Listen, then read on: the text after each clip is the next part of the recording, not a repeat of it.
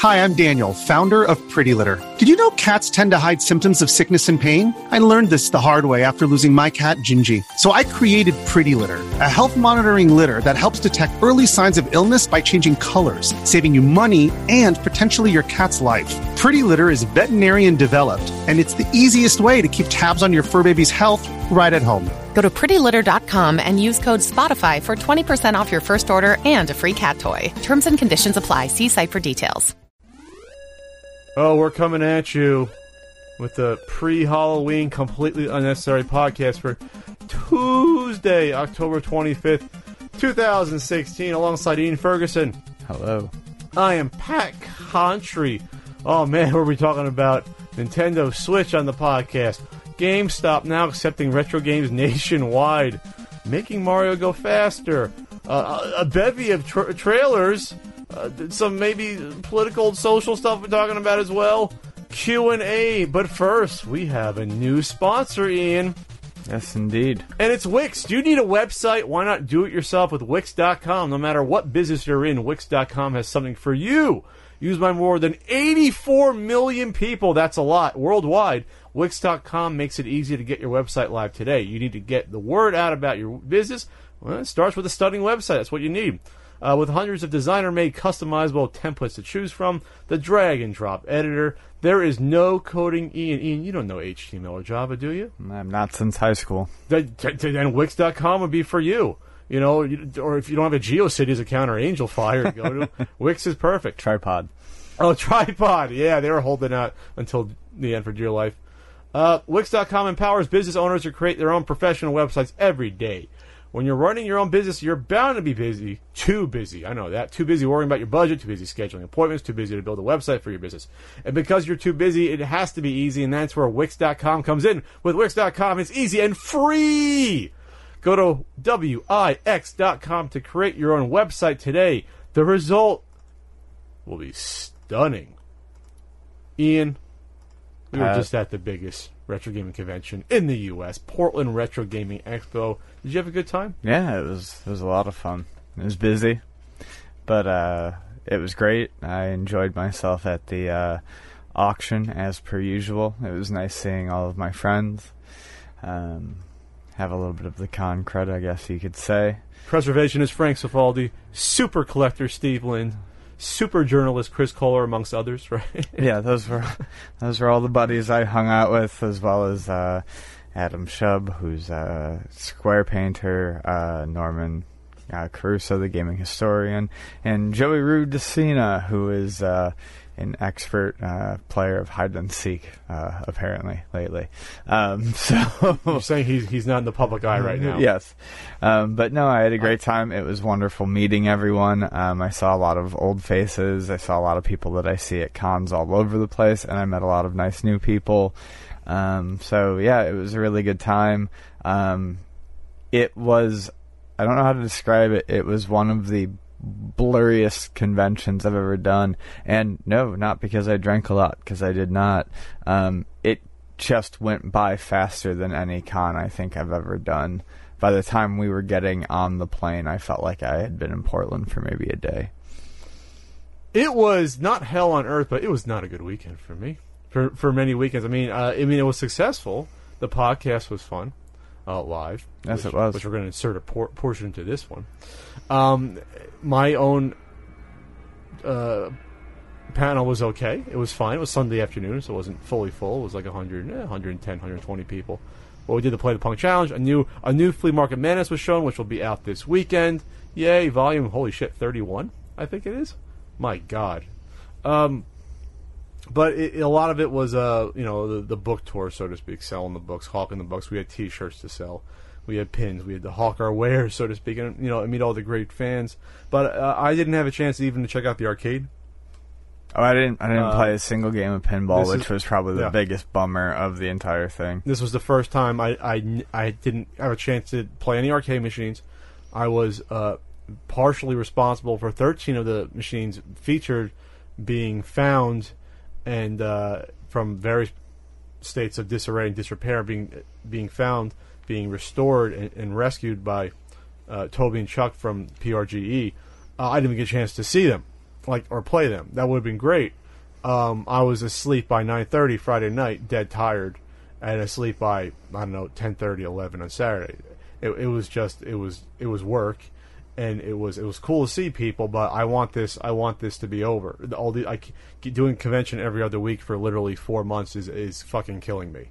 Uh, it, it it has to end. Uh, and it will after Retro Game Con, November 5th and 6th in, in Syracuse, uh, New York. I'll be there with my pal, again, Norm, the gaming historian, who I cannot get away from. Uh, so besides that, yeah, the book's doing all right. There's a new app on the way, Ian. Believe it or not, the, the Ultimate Nintendo NES collecting and gameplay app is on its way. Not sure why you're smirking. Should it be smirking? Um, that's coming. And how about Ian, the seventh annual NES Marathon That'll be a good time. for the Children's Miracle Network? That's November 12th and 13th. That's going to come up. That's only two and a half weeks away, but god damn it, we'll make it work. Uh, and that's going to be fun. And of course, your your donations are greatly appreciated uh, there, of course. And that will be at uh, well, it'll be at Ultimate no, excuse me, UltimateNintendo.com. It'll be at NESMarathon.com, of course, when that gets up and running. Uh, of course, uh, and there's more to talk about. It was nice to see an enemy of mine after three years at Portland. The balls on this character, and you ran into them as well. Um, and at some point, it's going to come out about all this. Whether it's Can we book- just stop? I just don't care. I just don't care. I I don't care if you don't care, Ian, it's not about you. It's just It's about it's about what's right and the truth. But that'll come out at some point. no. That's what I mean. sure. When it comes out at some point, that's that's when it's gonna be. That's when Well, it's, it's it's, gonna matter. called it's called a teaser. Um, so that's what's going on. Uh, but right before the convention, uh, there was a reveal about a new Nintendo system, and it was called, and it's going to be called the Nintendo Switch. And we had the segue. and we had the pleasure of speaking about it at the Portland Retro Gaming Expo. So we're going to cut to it right now. The audio. The news of the day is Nintendo Switch. the Switch, yes. The reveal of the Switch. Now, in the last podcast or so, we talked about what would be the launch titles coming up. And if you go back and watch that podcast, not that Pat is a psychic, but I said they got to release the reveal of this within like a few weeks from now. They just have to because they're running dangerously close. I seem to remember me saying that it was causing them damage, and you being Well, no, you- well, you, maybe still got not. damage, but I said that they're definitely going to have a release. Not, I'm not some prod, prognificator, is that a word? Prognosticator and pontificator. I corrected myself. I write stuff. You have a pulpit. I have a pulpit. You have a pulpit. Just another p word. Yep. Yeah. Okay. Anyway, You preach from a pulpit. I don't know what we're doing right now, but the whole point is this: they had to announce it, and they announced it out of nowhere, Yes. like an RKO on the internet, with a three and a half. I prefer Diamond Cutter. Diamond Cutter, Ace, Ace Crusher. Uh, Yeah. he's throwing up the Diamond Cutter sign for those wrestling fans. So a three and a half minute release trailer that we can talk all about. I want to get into that, revealing a few things that most of which we, we knew from rumor and awfully drawn, supposedly leaked pictures from like Foxconn in China. People, I want to let you know something. It's a portable and a console. Uh, that was that was bomb. The huge. Well, the one thing is that they're going for like gunmetal gray instead of a white or black, which is I think is sleek. We'll get into that. I think it but, looks cheap. But yes, this is going to be a, a hybrid console, but not really. But mainly, it's a handheld that just docks to your TV to go on your uh, to, to watch your television. It's basically an inverted Wii U. Is what we're basically looking at. Okay. Yeah. Fair enough. Fair enough. Uh, so, what did we learn? We learned that the cute little Joy-Con controllers Looks like a dog with wonky eyes. So you can slide them onto the, ta- uh, the tablet and use it like a handheld, like a 3DS, basically, or like a PSP. Those used to exist. right. Um, but then you can also just take the tablet and it has this little. Some phones even have them, the little uh, like little kickstand thing, and you can watch it and then use the little. Use the other one. Use the other one. You can just use them totally independently, like almost like having a, Wii nunchuck and uh, having the the wand, right? That the the remote and the nunchuck. Wiimote, nunchuck, whatever. The whole point is that you have a little more freedom uh, with that, which is interesting. Uh, what's also interesting, though, they actually reve- revealed also, though, like I guess the Switch Pro controller is what it looked like. Right. At the same time, which will be your standard at this point, crosshair, two analogs, Xbox controller. the Xbox controller, yes, the standard Xbox controller in the past 10 or 12 years. So I think it was actually met with more positivity than I thought. Same. I was surprised where it was like, it's the end of Nintendo, this is it, we're seeing it right in front of our It's always the end of Nintendo. But, but you didn't see that here. no. You saw that with the Wii U uh, to a large extent. So either it's because people are being rational about this, or uh, they really want Nintendo not to fail. Nintendo, Nintendo's not going to fail anyway. If, if this, if no one buys the Switch, it's not like Nintendo's going to go out of business anyway. But because Run Mario is going to make a trillion dollars when it comes out, and every other app game is going to come out in the future. Um, but I, I like the fact that people were being level-headed about this. Yeah, no, so did I.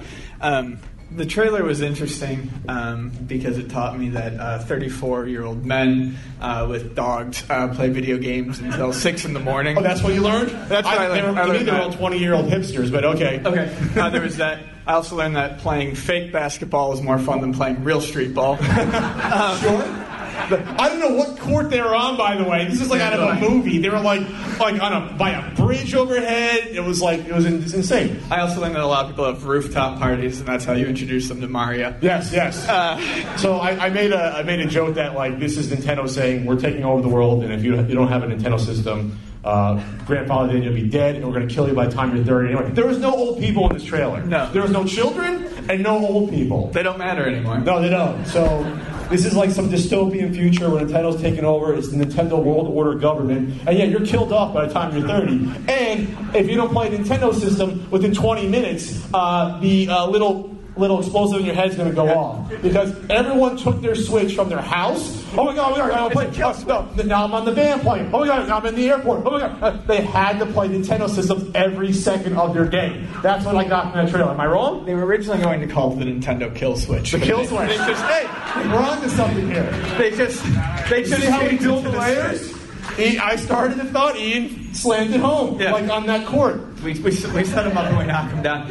So what I actually liked about the trailer, though, legitimately, was how they took um, these relatively non-revolutionary ideas and made them look really cute and fun. Um, if you go back to the basketball thing, I liked how they uh, set up the two screens with the kickstand uh, facing each other, and they had two people playing because it reminded me of the head-to-head arcade machines, and I was like, oh, that's very cute and I would play a sports game like that. That's very interesting. And I loved the um, the way they showed off Splatoon and the people doing the local. It was an esports competitive sort Yeah. of like warm up before being in a, again. This is Nintendo World Order, where the only sport you're allowed to watch is our Nintendo games in huge stadiums. That's fine. All I want to watch. And then is if you lose, anyways. the kill switch goes off. yeah, the kill switch goes right off in your brain. And it's not painless. Um, it, does, it, it will hurt a lot. It's it's in the uh, EULA. Um, so, anyways, I, I just think it's it's very interesting. Um, and uh, some people have complained about the size. Oh, it's not really portable. Well, neither is your Apple uh, iPad. Yeah, there's giant iPads. There's some phones that are, are huge that you can't fit in your pocket. We've, we've redefined the definition of, of portable, and if it can fit in a backpack or a bag, it's portable. Um, I'm excited for it for a couple of reasons. Um, it's not because I'm a Nintendo fanboy, it's because I'm a portable gaming fanboy. Um, so I'll own one. Um, the docking to the TV is kind of secondary for me. Um, the other is the Nintendo Switch partner list. Now, obviously, uh, people pledged support to the Wii U, and uh, that was great. We got uh, Batman, and uh, Asylum with special edition. whew, I think we got uh, Assassin's Creed. yeah, and we- a Mass Effect. we got a 3 Mass Ma- Effect. special edition eight months after it came out of their we had systems. one Madden game. I think, if I That big. EA support. We're giving you one Madden game. We uh, we got Fast and the Furious. I'm trying to remember. I have like the entire Activision library because I have two friends who work there, and as a joke wedding gift, they gave me every Activision game they could scoop up off the ground before coming to my wedding. Most of them aren't open, um, and that's fine. They're okay with that. They thought, you know, they're like, here, haha, it's funny. Um, but you look at this, and uh, you know, provided this goes through, this is great. I'd like to focus on what I think is the best partner though, which is uh, Spike Chunsoft. Um, Spike Chunsoft is fantastic because I'm going to take that as uh, Fire Pro Wrestling confirmed Oh, Jesus for the Nintendo Jesus Switch. Christ. Sorry, uh, that's that's what I'm excited about. But, but you want to talk about the partners first? yeah, yeah, I mean, So that's- obviously the big hit with the Wii and the Wii U probably to even a worse extent was no third party support or very weak. So of course these guys it's not like it's written in blood, but then again maybe Nintendo hired the Yakuza to go after them in case they would drop out. Uh, you Very have nice, you have a nice nice uh, variety of third party publishers. We've got Atlus, so you've got um, you've got RPGs, we've got Arc System Works, You got you've Activision. fighters, you've got Activision, so you've got boring shit no one wants to play. But it's AAA titles that it'll- people need to have on the system. It'll sell it. Um, Bethesda, yay! Capcom, you know some stuff. Sega, Uh, Code Codemasters with uh, you know Dizzy uh, on uh, Switch. Uh, FromSoftware, Armored Core Six. Anyone? Come on, Armored Core, great series. And we all love Armored Core, right? DNA? Uh, DNA. Oh. Um, All right. You, you, made, you made a mistake in the podcast. You must go. How about Square Enix? Square Enix is big. What? Even, even bigger is Marvelous because that means I'll probably get a Senran Kagura game on there. Um, Telltale is big. Uh, Platinum. EA, hopefully more than one game. Who keeps dropping the ball on things lately, but hey, they could turn it around. Epic Games. E- Epic Games? Yeah, they're listed. All right, so we're going to get Jazz the Jackrabbit Part 3. Is that too deep of a cut? Unreal, Unreal Tournament, Switch Edition. Who's wait? Who do they? Do they just? Do they involved with Gears of War at all at this point? Uh, uh, I don't fucking know. Okay. Take Two Interactive. Uh, Konami, we're going to get a lot of pachinko. We're gonna get Metal Gear Solid Zombie Edition. I guess yeah, that means you know, it's going to be good. Ubisoft coming back in. Uh, once again, Spike Chunsoft. Um, so, yeah. So it's a hearty list. It's not the big one missing is Rockstar. That's like the if they had Rockstar on board, now I think everyone would even be like, oh my god, okay, this is a, for real. But we're, this is still this is still more than survivable. oh, hold on, hold on. We forgot Namco is on board. Okay, yes, and we forgot Namco. We've got Namco on board. So we're gonna have Thank Ma- you. Mappy Land. We're going to Switch have. Mappy Land Part 2. Yes, that's my question. Is everything going to be like Mario Switch instead of Mario 64, Mario Wii, Mario Wii? That's going to be annoying. I really Uh, hope not. But, but I think Are we're we, are, we, are we over that? It's not 99 2002 anymore. Let's go through the trailer, though. I was going to comment on a few things. Besides the fact that, thought yes, we covered the bases. uh, the, the basis is the middle of it where this guy literally does have the kill switch in his head because he goes from in his apartment playing uh, Skyrim, which we'll get into, then sharing the experience at the airport, then on the plane playing uh, Skyrim, and then back home in the, the cab playing Skyrim again. So, yes, there's something That's going on what. Skyrim does to people. it's just. I taught my father how to play Skyrim. In three months, he logged 343 hours. Him and my mom are still married. It's impressive. But you have a you have a Mario Kart game, which looks like just to be probably Eight. probably just a remastered Mario Kart Eight. Um, you have uh, obviously Zelda, the new Zelda game, which is going to be a launch title. That's confirmed. And then you have a Mario platformer, Ian, that looks suspiciously like uh, a follow-up to Mario 64. Mm-hmm. There's only about eight seconds of it, but is that could be the, could that be the secret game that was revealed to me before that is a, is a platformer? I, I don't know. Are they eating watercress sandwiches on the rooftop? I don't know. Again, everyone's like between 21 and 27 years old. They're all like upper middle class. Very nicely dressed. So why do you think Nintendo decided we don't want to market towards kids anymore? Um, because kids don't have money in their fucking pockets. Well, their parents do.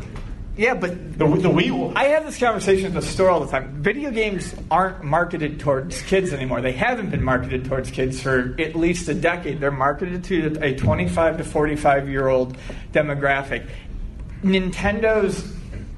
Uh, Is this like what is am I this like trying to their form of the Sega Genesis? Like this is for teens and adults. The benefit of Nintendo is if you if you if you have a family and you buy a Nintendo, it's easy to find games that your kids can play. But that's just it's not how they market it anymore. They figure they have the kids in the bag, basically. Not literally in the bag, but it, you know the kids are gonna the kids will want this for Mario Just games. bagging kids. just slam them against trees, like the Friday the Thirteenth. With sleeping Yeah. bag. What? Speaking of Friday the Thirteenth, push back till next year. That's a whole other conversation. Uh, so, the other thing that's interesting about this is that the stock price fell six percent about after the announcement. despite the enthusiasm. So remember, stock prices are all uh, cons- uh, it's the confidence of the people owning the stock. That's basically it's confidence in the company. I'm not sure why you wouldn't have confidence in this because it's not like it's not like Wii U's are flying off the shelf and 3DS sales have slowed to a, a crawl because the system's been out for what five six years at this point. I think it's even longer. So this is a follow up to, for the first time really ever, it's a follow up to a handheld console, and as well as a traditional uh, TV console. Right. Even though that's what Nintendo's saying, it's like, oh well, it's you know, it's going to be a handheld. It's not going to replace the Wii U. Yeah, Okay. Some, Um, someone joked on Twitter because we talked about it. It's the uh, third pillar. They're going to continue to support the 3DS Yes. and the Wii U, but uh, the Switch is going to run concurrently with it. Sure. so uh, I surmise like just, just that all the people that had the 3DS will probably buy this for the most part. Guilty. And then some of the people that bought the Wii U and not the 3DS, which there aren't many. If you bought the 3DS, you pretty much bought the Wii U, but not vice versa. So we're looking at we're looking at uh, sales probably above the Wii U. I can confidently say, but maybe below the 3DS as a safe bet. And even that'll be a success though. If, Yeah. Even if it's somewhere in the middle, you'll like triple the amount of Wii U sold uh, from the from the Wii U to this. Yeah. So in terms of that, you're successful, but I think the ceiling is going to be higher. You know. I think a couple things are important to consider that will really affect it. If if this is to be taken seriously as a, a, a um, you know, Ian, uh, a portable uh, follow up battery life has to be a concern. Sure. Um, I think they've got to really shoot for at least four and a half to five hours on it. Um, it's using a, a version of the NVIDIA Tegra chip. Custom chip.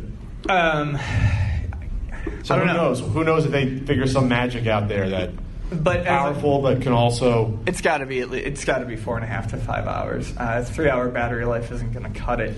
Um, also, the backwards compatibility already seems like it's being botched. They've already uh, said that no physical. Well, of course, there can't be physical backwards compatibility with Wii U games. There's no disk drive. Um, I'm kind of surprised there's no backwards compatibility with physical 3DS games, given that it's a cartridge slot, and they probably Oh, could have card card. What's- it looks like a big Cartridges are back. No, they're not. uh, It's a it- card. It, looks like a It's big piece of chewing gum. um, um, It's basically going from like uh, the standard uh, flash media to like compact flash. Look like it's a, Yeah. like a thicker card. so I'm surprised because they specified physical, which leads me to think that there might be some way to transfer digital purchased, um, digitally purchased 3DS or Wii U games over to this the system. Um, obviously, there's not a ton of info out there, but then that leads me to wonder: is this a touchscreen? And if not, then how would the 3DS games work? Would you black bar them on the side? Would you divide it in half? How, I mean, how are you doing this? I would think for menu operation, it'd have to have a touch screen. I think that would make sense. But it doesn't show anyone touching it. Well, they're also wild-eyed and crazy playing this game. In, in, in They want to stay alive. Exactly, they want to stay alive. Let's, stay let's alive. play. Let's play huddled in the van. Let's play acro basketball. You know, uh, I I think. hey, it's true. Well, that's a bizarre trailer. That's we're, not, we're not talking about the song, which to me is like an interesting choice. Mm-hmm. It's like sort of a It's a bizarrely jaunty tune. would- jaunty, kind of jazzy that ballad. play in a clown yeah. It's not good. It's not good. Anything else would have been What better than that. if they did this, Ian? Okay. No backwards. Me. No backwards compatibility. Uh-huh. But we know your account's probably going to be crossing over to this from the Wii U. Mm-hmm. We know what you bought, what you registered. For a nominal fee of 10 or 15 bucks, you can download the remastered version of Splatoon that you already bought before. Yeah, I mean, Something like that. Is that out of the realm of possibility? no, it's not. Maybe that maybe that's the way to get they could make more money doing that, but also then uh, the fans will be won't be ultra pissed off because they're still getting thrown a bone, even though that is going to be a bone out of their pocket. Bone, bone, bone, bone. What you gonna do? Anyways, uh, yeah, that's fine. bone Thugs and Harmony. Uh, Oh. That would be totally okay. Yeah, I would. Oh, be I'm fine the one bad singing now. We're both See singing you at poorly. the cross, cross, roads, cross, roads. Anyways, Okay. let's stop. All right, let's stop. So again, they showed off Skyrim for like half of it with that crazy guy who could not not play Skyrim. So you'd assume that would be on the system since it's coming back remastered to the other consoles. Yes. Um, they have, they confirmed that there'll be amiibo support because that made Nintendo a jillion dollars. So there's no reason not that not to come back. Even though I'd say ninety percent of the people aren't actually using it for the games; they're just having little toys. I just kiss them goodnight. You just kiss them goodnight? Yeah. Uh, what do you think about that controller? Like The- honestly, the puppy dog controller. You call it puppy dog controller? I like it. You like the color scheme, the dark and light gray? No, I think that looks cheap and shitty. But I, I mean, I, I like the actual like shape But of do the you like the fact that they're focusing on local multiplayer? Though? Yes. Like, that's a sh- No, that's huge. that's been lost the past like 15 years. You have to understand that the majority of the time when I play video games, it's on Sunday nights, and I have people over, and we all sit around and dick around and suck at video games, and it's a load of fun. Um, and so the fact that they're focusing on local multi, mul- uh, local multiplayer is fantastic. Um, just this, like I said, the Splatoon part alone got me uh, in- in- incredibly excited.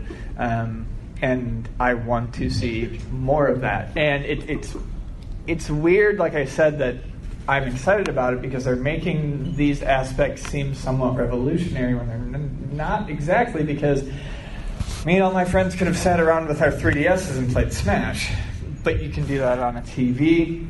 And not everyone owns a portable system. The fact that this is being pitched as a portable on a console means that I think there's a chance more people will own it. Well, uh, people, some people are complaining that the analogs are at opposite ends, but that's because if you take out both, you can use both with two different players, and they have the same orientation. You have four, no D-pad, but four buttons, and four buttons on the other one with two, with an analog on each. So they're actually reversed of each other.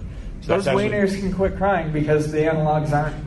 On, fuck, look at a 360 controller. They're not on the same Sure. sides there. But this is what I don't think I've seen anyone bring up yet. But I'm not saying I'll be a genius for for predicting this. But Nintendo, please take my idea and run with it. What if they just sell like retro Joy Cons? You slide them on, and all of a sudden, okay, there's your N64 setup. There's your GameCube no, setup. I think Nintendo your- plans on that, and I was Yeah. joking with someone in the store the other day that I really want them to release a fishing game with a slide-on Sega Bass fishing style. Well, I actually saw a, a, a Kickstarter for a handheld PC trying to do something like that, where it wasn't slide on though; it was like just popping on the front face of it. Mm-hmm. But with this, though, Nintendo can make their NES version of this, Super Nintendo, or the retro one, sell it for fifteen dollars, and they'll sell like a million of them. Yeah. it'll cost them like a dollar to produce. You know, so in terms of business savvy, that's a first. No, I think we'll. I mean, it's Nintendo. They love gimmicks and gadgets. We'll definitely see modular type controllers. I think we'll see some specialty ones.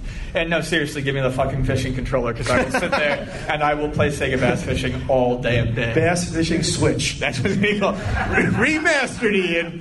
Remastered. So I uh, not much else to say this right now, except there's supposedly no more news until next year. Then they'll start probably the big marketing push. Oh, cool. We'll just sit here and like. But they had to put something out, and now people are excited, except for the people that own the stock for some weird reason. I think this is not Nintendo shooting to the top, but I think this gets them back in the mix, and I think this is gonna. Not that Sony and, and Microsoft can follow suit with something that's similar, because they're, they, they're such more powerhouses of consoles that'll be hard to do what Nintendo's doing here. But I think this will be respectable. Can I, think get it in classic Nintendo Indigo though? That's what I want. Classic Nintendo Indigo. Yeah, they. There was a period where that was their color, man.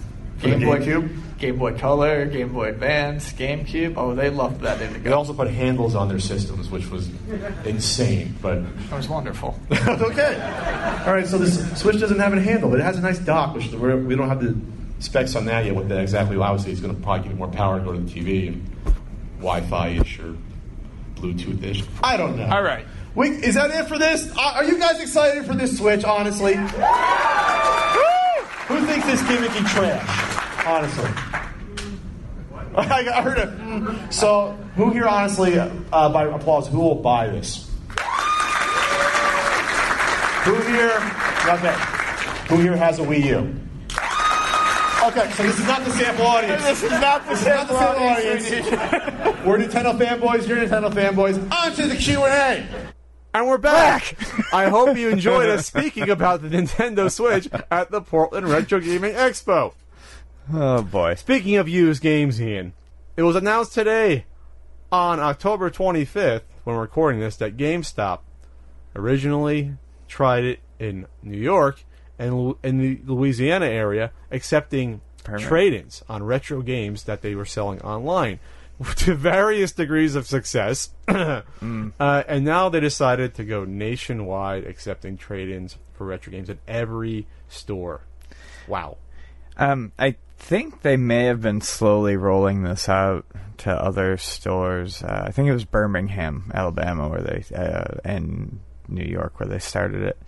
Uh, and, I, I, and I think they had been slowly trying to roll it out to some other locations. Anyway, um, it is interesting that they've rolled it out um, nationwide. Apparently, it's been doing well enough for them. Um, I don't know. It, what's I don't have a huge opinion on it, honestly. Um, the prices are okay, but not ultra competitive. Um, I still think it's it's GameStop dipping their hand in in, in too many piles, uh, and I don't know. I just don't know how exactly this will work out for them, other than I still don't know in in in the long run how they're going to beat eBay, conventions, other online retailers. The only thing that I can think of is people who want to trade in new games um, and use credit for uh, old games if they don't have, say, a, uh, a, a local video game store like an independent one that deals in everything. Um, but you know their track record, uh, you know, hasn't necessarily been great. Um, granted, a lot of that has probably been amplified by the stories online, uh, but it, it's an interesting move. Now, what they're fucking son of a bitch. I'm David Hatfield, and this is IGN News. GameStop COO Tony Bartel has commented on new or upgraded. God damn it! Sorry. So let's reverse thirty seconds. So, um, what they've expanded, so they're going to be taking Sega Genesis, Super Nintendo, Game Boy Color, all the systems that they've been taking, new ones, Saturn. Um, and yeah, and anywhere uh, now, so you can trade those in, um, but it's still online only. Uh, and but they push this in-store thing where you can go in store and they will guide you through the process of ordering online.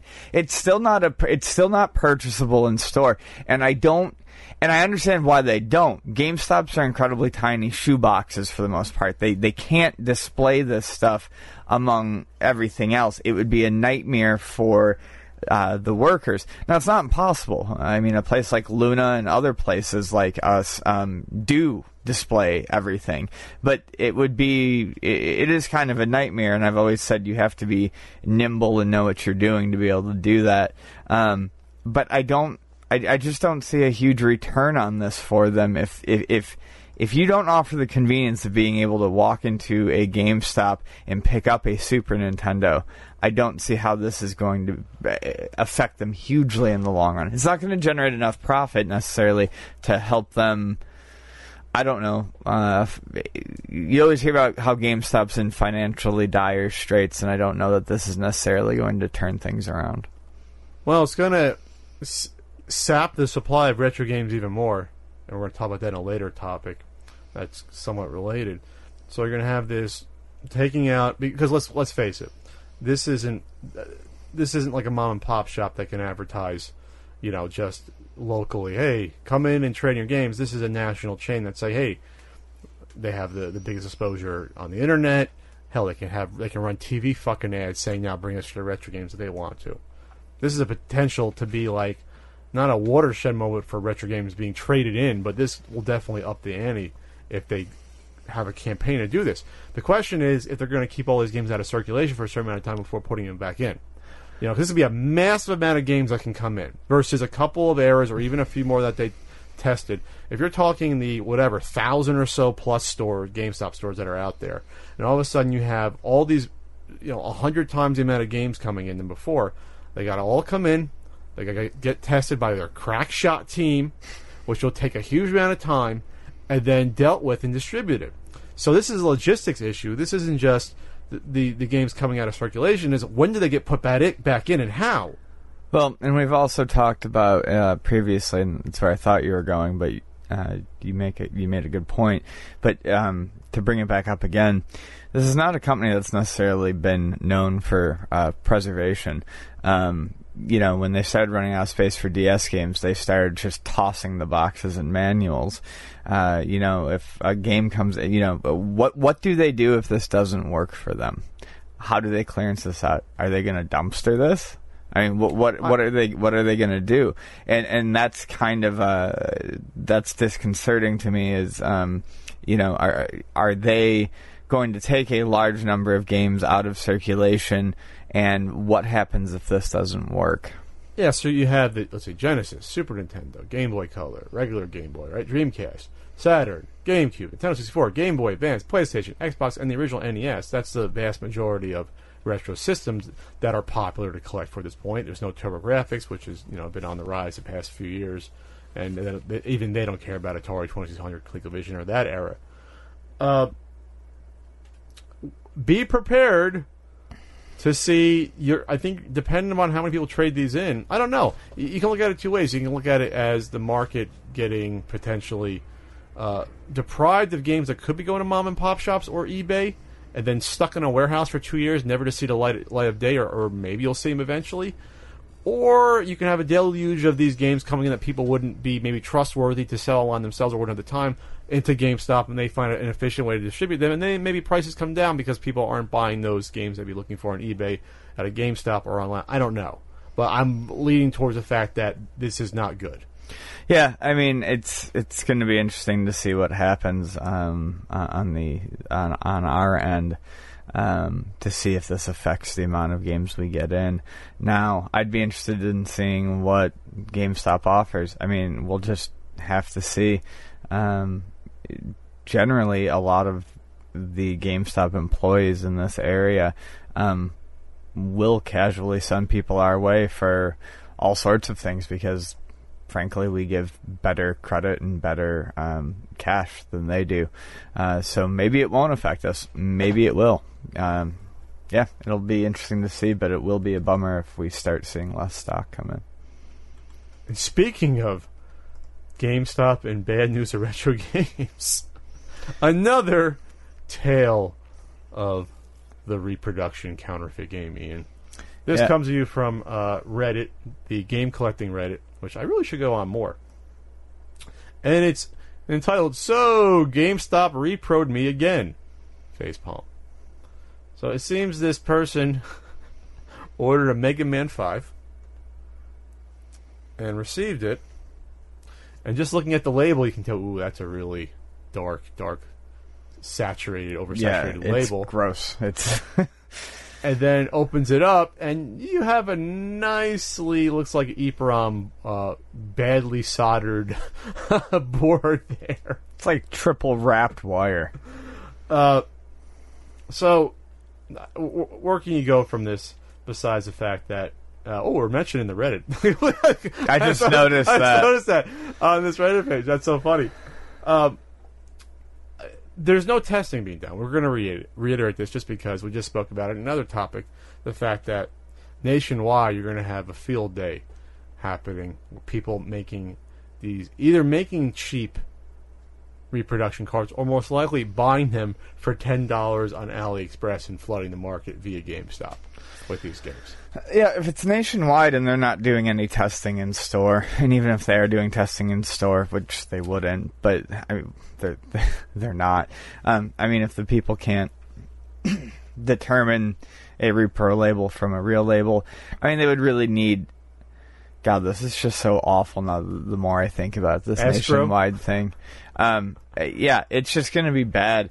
And eh, I mean, I already do when like um, people come in with you know shady stuff, but uh, I mean, it's like when I, when people come in with repro stuff, like I call the local Game Stops and I'm like, hey, there's a dude who's coming around with like, you know, I'm, I'm gonna have to start calling the Game Stops and being like, okay, there's a guy with ten bootleg Pokemon games. Jesus Christ! But they don't have any incentive to not take it, you know, because it's not like it's not like your store where you can affect the bottom line they're a, they're a, a, store out of one out of a thousand stores. You know, it well, I guess it depends on. I guess it depends on if they track the stuff. Yeah, but by then it's probably too late. I guess they're gonna have to. They're gonna have to have a specific tracking number for each game copy that comes in with a, a person's license. Because because let's let's face it, if someone comes in with a, with a stadium events and they're accepting a game that's that valuable, and it looks like they are accepting games so far that are hundreds and hundreds of dollars. If they if they decide to accept a game like Stadium Events, which is worth thousands and thousands, and if someone is trying to swindle them, that's a felony. Trying trying to sell a counterfeit item like that to trade it in. So this is something GameStop has to really take seriously if they want this to be a nationwide endeavor and really have it be successful. This totally looks like an AliExpress one too. Like it doesn't even look like there's screws on the back. It looks like it was slapped together with glue. You're right. You, you can see it, the the hole in the middle there. It, it's Pla- plastic. it's really bad. yeah, it doesn't look like a, a, a good counterfeit at all. Yeah. So be prepared, Ian, for I don't know, fifteen thousand more of these stories in the coming year or two. Yeah. People continue to speedrun Super Mario Brothers. And uh, you know, the the drops, you know, at this point are by milliseconds or seconds. Um but it's getting really interesting as uh, um, as time goes on. And there's been a there was an article on 538 that was uh, quite interesting um, about how people are making Super Mario go faster than ever. And it kind of focuses on two characters. Uh, Brad Myers, who's a speedrunner and has uh, recorded nearly 22,000 uh, recorded attempts at speedruns. Jesus. And um, uh, Chris Millings, who's not a speed, uh, Chris Milling, who's not a speedrunner, uh, but he hunts for glitches in video games, and then finds these glitches that can, you know, maybe boost someone's speed run by, you know, a few milliseconds or whatever, or a few frames, and then, you know, kind of gets those out to the speedrunning community for people to uh, try to exploit. So, um, you know, the things they talk about is, you know, the reason why this comes up is a, a new glitch has been found that allows you to kind of uh, hit the flag on the first level through the block that the flagpole stands on, which allows you to bypass the flagpole animation, which Dropping. yeah, the flagpole dropping, which um, you know definitely shaves time off your speed run. You combine that with what's known as the Fast 4 2 glitch, which allows you to uh, make two block bumps, which skips you, I believe, like 21 frames or something. And then there's another glitch, which allows you to skip a vine animation. And uh, no one's been able to pull off all three, but these would drastically speed up your time. And there's an interesting graph that shows over time, like how the speed has fallen. And you know, since um, Souls Like started look before 2004. It was it was about five minutes and 25 seconds. By 2008, it dropped about 15 seconds. Excuse me, about, about 20 seconds to 5:05. By 2011, sitting at five minutes, and then little small incremental drops starting around 2013 to, to now uh, with looks like quarter second increments. These are like small minor glitches. right, little found. little clusters. Uh, so th- we're getting to the diminishing returns now with these in terms of pure skill. Say uh, 10, 12 years ago, this is just skill in avoiding everything going quickly. Now it's it's evolved beyond that to finding tricks and glitches. But you know, in the in the speedrun community, you know, every every little bit counts, and that's Sure. huge. Um, and it's interesting too because you know you look back in 04 and the, the, the tools that someone like Chris Milling would use uh, to kind of find uh, you know the, these these tools to find these glitches probably weren't as advanced as they are now. So you know now they're finding you know more and more interesting ones. Um, you know back when uh, there was uh, the the eight four uh, wall jump was discovered, and I mentioned that once, and I remember people being like, no, "There's no wall jump in Super Mario One." I'm like, "Yeah, yeah, there is." You mean the a- backwards one up the pipe? glitch? Um, it's like you have to hit like a block at like a like a specific pixel, and it allows you to do a jump of some sort. I, I don't remember it specifically. I think I think it's that backwards one on the pipe. I believe you hit it backwards and you jump. Okay. I think. Um, but so it, it's just it's interesting because you always think you're going to hit that that absolute maximum, and in in I suppose if you think about it in that you know flawed if you put a million monkeys and a you know an infinite amount of monkeys in a, on typewriters you know you'll get you know Shakespeare or something like that. If you did this forever, you could probably find a perfect run. But when you think about a game like Mario Brothers, there's so many variables and there's so many things that are going on, and it was such an early game with you know uh, with the code involved that who knows how many more glitches there are out there to discover and while while the data shows on this graph that yes for many years the drops have definitely slowed to you know minor drops and we may never get you know much further below 4 minutes and 50 seconds. All it takes is a huge glitch to be discovered like you know back in 04 that drops it you know 10 seconds to blow it all wide open again. So it's interesting you know um uh, I'm a person who finds comfort in doing certain things repetitiously, and uh, you know there are people out there who must as well. You know, just trying to constantly better that one thing. Um, I think speedrunning would drive me nuts though to get halfway through something and to have to hit reset, reset, reset. Well, that's you know. part of the game, though. Oh, I'm sure for them, yes. For That's me, that would drive me insane. but I mean, I well- find it I find it fascinating. Well, it's only a five minute speed run, so you're not wasting a Sure. amount of I mean, once you get that good, yeah, you're right. It's like it's not like a Contra, you know, no death run where that that'd be more interesting if there's glitches of games like that you can find. But it seemed like to me those games is more about just the pure skill and you know the placement. Where, whereas this is like yeah, you have to find all the glitches and have some luck. It seems. It Mm-hmm. seems like there's some things that, that you have to hit where it doesn't always happen. Um, there's like that bullet bill trick uh, near the flagpole, stuff like that Yeah. where you know uh, you can mistime things very easily, but it seems like a little bit. It's not luck, but it's you can't. No, I don't think there's any. Well, it, it can't. You can't be off a, a, thousandth of a second basically for some of these things. yeah, like I think one of the tricks, I think it's like the fast four two. They say is like a three percent chance, even if you've practiced it like perfectly. Yeah. Uh, something like the the the level one one, you know, going through the block uh, to skip the flagpole animation. That one's a little bit easier. That's more of like a twenty percent chance if you've you know pulled it off. Or if you've practiced it, but then I don't know what the percentage is on the uh, the vine, and it's not like that holy trinity, you know, gives you the perfect time or the best time, but you know, the unknown percentage of the vine trick plus the 3% of the fast 4-2 plus the 20% chance of the level 1-1. I mean, you're talking astronomical odds to be able to pull this off. There's a great and 530. If you don't know, mostly covers political polling and percentage, but they cover sports and everything else in culture. Um, they have a, they have a nice uh, graph here comparing four different things. So Super Mario Brothers in 2002 was at about five minutes. Uh, let's see, 5.4 minutes.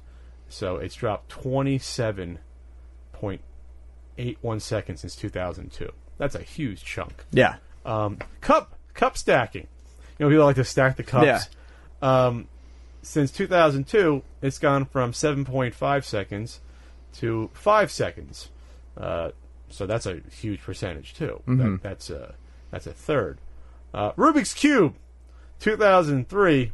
It was at looks like according looks like about uh, 16 seconds or so, 16 and a half, and now it's down to five seconds That's since 2003 that's massive. and the man, and the one that's actually you know Olympic sport men's 100 meter dash, small, much smaller percentage.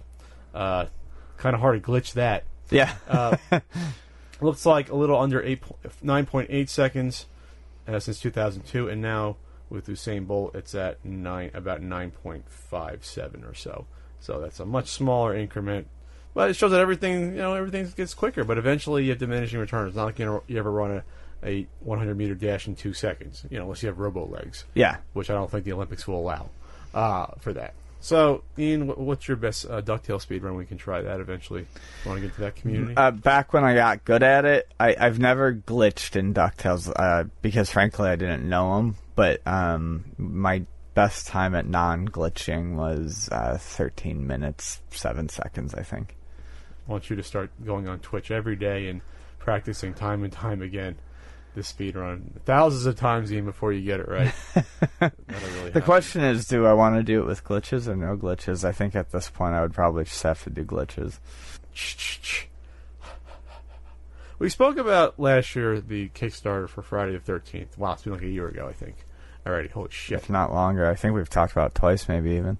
Uh, so this was going to be a multiplayer game uh, where one person would be the role of the killer, Jason Voorhees, and you had a team of counselors or teenagers, what have you, of, va- of various strengths and types. the jock, the nerd, the slut, you know, all, all the archetypes from the movies, uh, having their roles to try to outsmart Jason and stay alive during the night. It sounded like a pretty cool idea for Yeah. for a, you know, a multiplayer game where you have to team up. So at the time, the complaint was that there was no single player campaign that was going to be involved with this, that you had to play online multiplayer. So for better or for worse, the developers are now offering a single player mode uh, to the game, but they are delaying it. Originally, it was supposed to come out right about now. Right. It's come out October uh, of this year. and it's been pushed back to early 2017. Um, the single player mode is going to be bare bones, it seems, and I think it's being offered as a consolation. I don't think that's the reason why it's it's being delayed. Um, because plenty of games these days are released without single player modes, and no one gives a shit. Uh, I mean, look at the wild success of a game like Overwatch. No one gives two fucks that Overwatch doesn't have a single player mode. I mean, there are people who would Well- like it, but uh, I mean, it hasn't hurt it any. I think I think though that being that this is based on a movie, and movies usually have a story, single player makes Sure. more sense to have that. Oh. and, and it's not like it would be hard to put this in. I'm not. I'm not saying that it does. It shouldn't have one, or it wouldn't be cool for it to have one. I'm just saying that people would still buy it and play it. And I, I, I'm not. I like I said, I don't think that's the reason it's being delayed. But the fact that they're adding it in as a consolation for the delay is very nice. It, but it's it is going to. They basically said straight out, it's just going to be bots. You know, so you know, it'll give you a way to practice. What's nice though is unlike Mighty Number Nine or Bloodstained. This is a reasonable delay, and they're apologetic about it, and they're offering consolation. Sure, To- they're to- they're, to- put, they're putting in modes that were originally uh, stretch goals that they said, okay, we're just going to put this in on the side, which is nice. Well, that, yeah, that's the first. Yeah, that that's actually yeah, I forgot that the the single player mode was a stretch goal that was not met, and now due to the delay, they're like, okay, we'll put this in. That I think that's a very nice gesture on on their part. And the beta release will be late 2016. And this is actually pretty cool. Everyone's purchased the game will be given four additional beta only keys to hand out to friends so you can play it together. Right. That's actually a really cool idea. Mm-hmm. It's actually really smart too because then you could test the game how it should function, and then it's free advertising. To I was gonna say, and then you can talk your friends into buying the Well, game. you taught me into it, Ian. Uh, I did see. Uh, this is. I'm gonna go off go off the topic a little bit tangentially. They release uh, you know, video of, of some of the kills in the game, and I don't know if I'm too squeamish or not. Some of them are are, are a little bit too. I don't want to say graphic, but unneeded, unnecessary. They're like boring on Mortal Kombat sort of fatalities. It's like you know, Jason. Trust me, I like I like the Friday Thirteenth kills, but they're quick to the point, usually over. And these are like seeing uh, people trying to like pull the machete out themselves and stuff, and it's just like, eh, that's not that that's not why I want to play this game. It is. I understand they want to do it, but that's to me that's sort of missing the point a little bit. But what are you going to do? it's weird to me because I can play Mortal Kombat and it doesn't bother me because I just I guess I find so much of it to be tongue in cheek. Yet it's really hard for me to watch um, like sla- certain slasher movies. And I, I sure as shit can't watch that torture porn shit like Maybe that's what it is. It's- and, and that it's, sort it's, of thing. It's because in this situation, it's not Mortal Kombat where it's built in and it's two characters fighting each other. Sure. uh, where it's almost like a, they're like fake deaths. Uh, you can say in Mortal Kombat. Okay, yeah. Does that make sense? Because they come back immediately and fight against each other again. Yeah. Okay. Yeah. I, I, I kind of get what you're saying. you know, you do a fatality, and it's like, all right, and we'll see you again after I put another quarter. And this is permanent, especially in this game mode. Like that's it. Right. You're done for whatever that round, and it's probably it, plus plus you're at a, a huge disadvantage being being being hunted and stalked by a much more powerful, almost indestructible monster. So it's a little bit different. Not saying, oh Pat, you're you're a baby, you're pussies, I don't like it. It just isn't my cup of tea when it comes to that. I still want to play the game though. Sure. I just think the emphasis on all well, you get we you on the Kickstarter stretch go. Oh, there's we're adding 15 more deaths. It's like, all right, come on. Well, at least there's variety. You won't see the same one every time. Sure, that's fine. Um, so it's going to be on PC, PlayStation 4, Xbox One, but the beta will only be available on PC. Uh, yeah, they, they were cool. They actually kind of reached out to us after we spoke about it originally, and uh, I think they responded to my NES Friday 13th tweet at the time. Uh, happy Halloween, everyone! You're not getting your game right now, but hopefully you have a nice single player campaign that you can always sink your teeth into when you're not killing your friends. Th- this is the right way to do a delay. Hey, Ian, we like Loot Crate, right? Yeah. Yeah. Are you on a quest, Ian? For epic gear, housewares, and collectibles, Loot Crate offers an epic range of pop culture items for less than 20 bucks a month. If you're more of a fanatical fashionista, then Lootwear, uh, which is a monthly wearables and accessory subscription, will fill your closet with cult classics and your favorite franchises. The Lootwear last month was actually pretty freaking cool. Mm, what was it? Uh, you get socks almost every month, right? Uh, People love fun socks. you get fun socks. But there was a T-shirt and also like a freaking. I, I think there was like a sweatshirt in there Oh. or something. So it was like a decent amount of stuff. Maybe I'm wrong, but I remember there was being like something. Oh no, it wasn't a sweatshirt. It was a, it was a jersey. It was Oh, a sweater jersey cool. in there. And I was like, holy shit, this is pretty substantial for loot wear. Um, if you want to get fancy, you get the bigger box, which is a Loot Crate uh, DX. So here's the theme for for ready for for November. Mm-hmm. Ready your wands, Ian. Pre-measure your positions and get ready for November's enchanting theme, magical. Uh, we've cast a powerful ancient spell to deliver you this 100%, 100% exclusive. 100% exclusive crate featuring bewitching items from Doctor Strange, the movie's coming out. Yay. Fantastic Beasts and Where to Find Them, that's going to be huge. And Big Trouble in Little China, Ian's favorite new movie, and more. You have until November 19th at 9 p.m. Pacific to subscribe and receive that month's crate. And when the cutoff is, happens, that's it. It's over. Ian's excited for Big Trouble in Little China. I'm sure. I did enjoy the film. I did. After a year, hold on to that Blu-ray. Uh, be sure to head to lootcrate.com slash pat, enter code PAT to save 10% off any new subscription today. I am looking forward to that. And, uh, hey, American Express card members. I'm one. I've been an American Express card member for like, Jesus, like 12, 13 years. There's never been a better reason to get out and shop small in your neighborhood because now through December 31st, you can earn two times your rewards when you shop small with an enrolled American Express card. Learn more and, and enroll your eligible card today at americanexpress.com slash shop small offer. It always feels two times as good to support local stores, maybe like Luna Video Games. It has been nice ever since uh, they, they they started this initiative. Um, um, people have been much happier uh, being able to use American Express at smaller businesses because uh, the fees have been a lot lower. I think we don't even get. I think it's something like we don't even get hit with fees now. And now it's two times as rewarding. Prepaid and corporate cards, cards issued by other financial institutions. The Plum card and certain other cards are not eligible. Reward cap and other terms apply. So get out there and use your American Express at small businesses. Uh, Ian will thank you later. So, Ian, we're both very excited for Star Wars Rogue One. I realize I have less to say about this than I thought, but um, it, it solidified the fact that I am actually quite excited for this movie. Um, I saw it. I really don't like watching trailers, but um, I'm definitely ready for it. I think the cast looks great. Um, some of the new scenes they showed were pretty cool. Um, I I do think the little bit of story that it, that they they they trickled out in this new trailer um, with her father uh, adds a little bit more uh, interest uh, uh, to the story for me.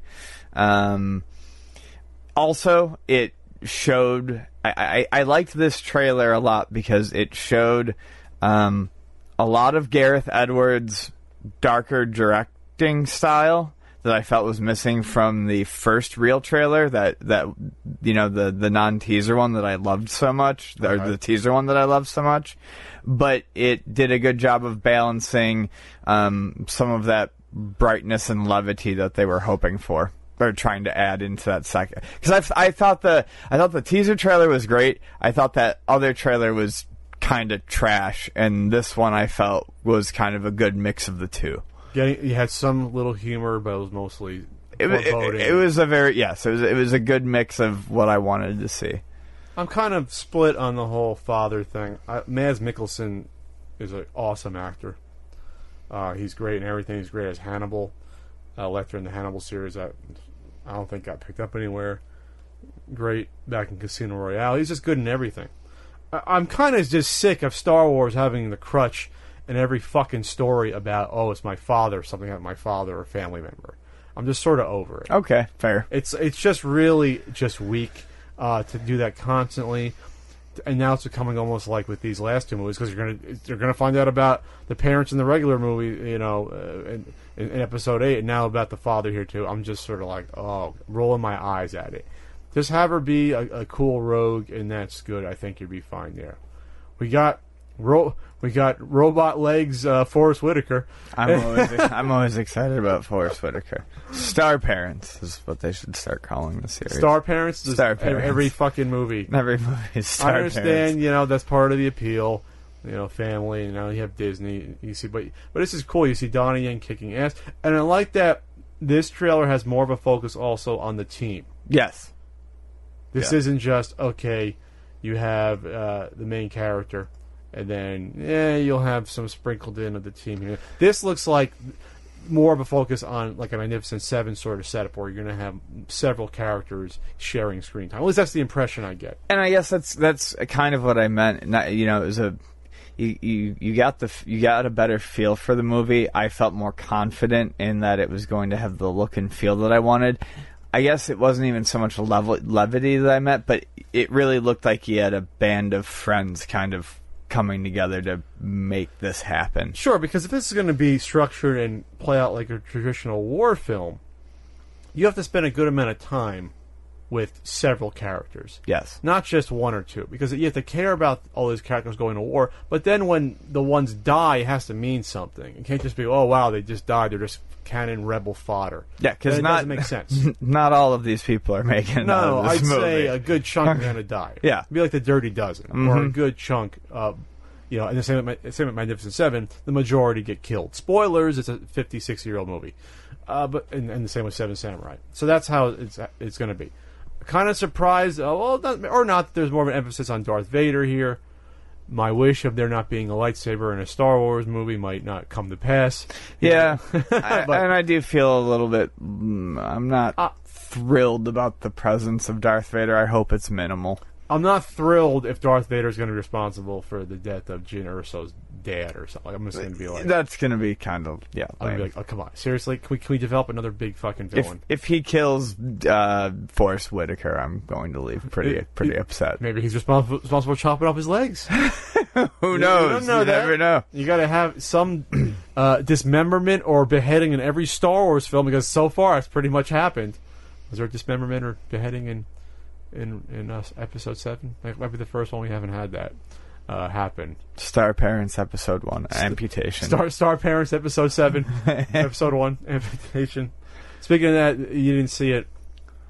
As as a quick uh, aside, uh, Mr. Plinkett reviewed uh, Rogue, uh, not Rogue One. He reviewed episode seven, Force Awakens, but really about Star Wars fandom as a whole right now and Disney taking over the property. And it was lovely. It was an hour forty five. It wasn't a straight review of the movie. I mean, for the most part, he said, eh, "You know, it was fine." You know, the movie. You know, his New Jersey accent, but um, focus on the fact that there's been this really weird revisionism about the prequels being good the past 10 years. I've kind of noticed. It. I I wouldn't say in the past ten, but in the past two, I've noticed a lot more people being like, you know, they're not that bad, and I'm like, no, they're No, definitely they're, bad. They're just as bad. yeah, They're just as bad. So he attacked that and this whole fucking ring theory thing, which I had no idea about how how since everything uh, repeats itself, it's like poetry, it rhymes. Which even before Mr. Plinkett was talking about that idiocy, uh, my friend and I in college were watching the DVDs for episodes one and two and making fun of the behind the scenes for how ridiculous the production was and Lucas saying this stuff and the producer. But th- these theories that these movies are br- these prequels are brilliant because stuff repeats itself, you know, and st- and they're they're sh- they're basically re- Im- reverse images of it themselves between one and three, and it's all fucking utter horseshit. Mm-hmm. It's just horseshit. And even if it was true, the the acting, the the stories, and the direction is still so fucking bad that I don't care if the structure was fantastic. Everything else sucked llama balls when it came to those movies, including Episode Three, which was at best average compared to the other ones. They're freaking C- Citizen Kane, but it's still not a good movie. That's just my side. My side there. All right. Now here's another movie that I'm excited for. The guy who hates everything. Ian, did you hurt yourself today? Uh, you could set a trailer to that. You could set anything to that, and I'm probably gonna like it. Nine Inch Nails version or Johnny Cash version. Um, but uh, yeah, I'm excited about the Logan trailer. Um, very, very excited about it. Um, introduces X23. Um, and it just looks like it's going to be a very good movie with a very pissed off and old Wolverine. Um, trying to protect his uh, clone daughter, not really daughter, and um, I don't know. I like the shots. I like the look of the direction. Um, not really sure exactly where it's gonna go, but this is the most excited I think I've been for a. Well, I was really excited for Days of Future Past, and it didn't disappoint. But uh, I I don't know. I'm I'm very excited for this, and I, none of the other Wolverine type movies have excited me or gotten me interested to the point where I haven't seen any of them. Oh, you didn't see the Wolverine? I thought it was pretty good. No, I, I mean I should, and I probably will at some point. Wolverine's also not really my favorite X Men character, but um, the the older Logan stuff. Uh, I mean, there is. Uh, It's based, all based on a, a graphic novel. yeah, right? it, it- well, to a degree, yeah. Um, but old, it's based uh, to a degree on Old Man Logan. Um, so I'm very much looking forward to this. I'm I'm sort of iffy. Really, Um, yeah, uh, I enjoyed the Wolverine. Um, I'm sort of well, okay. I'm I'm sort of disappointed that they think the only way they can wring a, a, a last good appearance from Hugh Jackman is by going to this extreme where it's basically almost like the post-apocalyptic, you know, X-Men universe, and this is it for every every mutant. Because in the trailer, it said the mutants are all gone; they're all killed off, except for a very few. Already, I'm like, okay, so I guess this really is going to be the last uh, X Men movie in this really muddled, fucked up Fox universe that they've twisted around and then rebooted with uh, Days of Future Past. I haven't seen Apocalypse. I don't know what happens. It got mediocre to bad reviews. I'll watch it eventually. yeah, same but- here. I don't know. I'm just first off. It's uh, a really weird way to introduce X23. I'll, uh, I will throw that out Uh, there because that's not how she's introduced. But where do you? This has to be the last in, in these movies, and where, where are you going to go from here? This takes place in the future. It supposedly takes place like in the 2020s. Yeah, So it, it- I mean it's it's it's it's basically alternate. Yeah, it's way future in the in the actual. Um, But I was excited after the Wolverine to maybe continue, maybe not necessarily directly from there, but just another random adventure. I know Hugh Jackman; he's been playing this character for 17 years. He wants to get get away from it, which is fine. Uh, I just didn't see the last Wolverine movie being like this. Uh, I am uh, surprised that Caliban, which is I guess the mutant that tracks the other ones and hunts them all down, played by Stephen Merchant. Really surprising. I didn't recognize it first. He probably got ripped for this role or something. I, Yeah. You know, he's a comedic writer and actor. He's responsible for the Office UK series, uh, partially Ricky Gervais. yeah, Surprised about that. Uh, Patrick Stewart. Uh, oh, that's kind of weird. I, I thought it said Siri and it was looking up uh, something. Anyway, so uh, Stephen Merchant and then Patrick Stewart as uh, Professor X looks ancient here. Somehow grew some hair back. I'm not sure how there, but he survived. Well, I, I'm just interested to see how he survived uh, all this and what he's been up to. But the movie looks kind of cheap. I'm just gonna say that the cinematography looks great, direction looks good, but it, this looks like an episode of The Walking Dead to me when I'm watching this. yeah. But I mean that takes its cues from the book, and you have to understand that this is an incredibly well loved version of um, Logan. Sure. I mean it is. and I think a lot of fans are going to be very excited for this.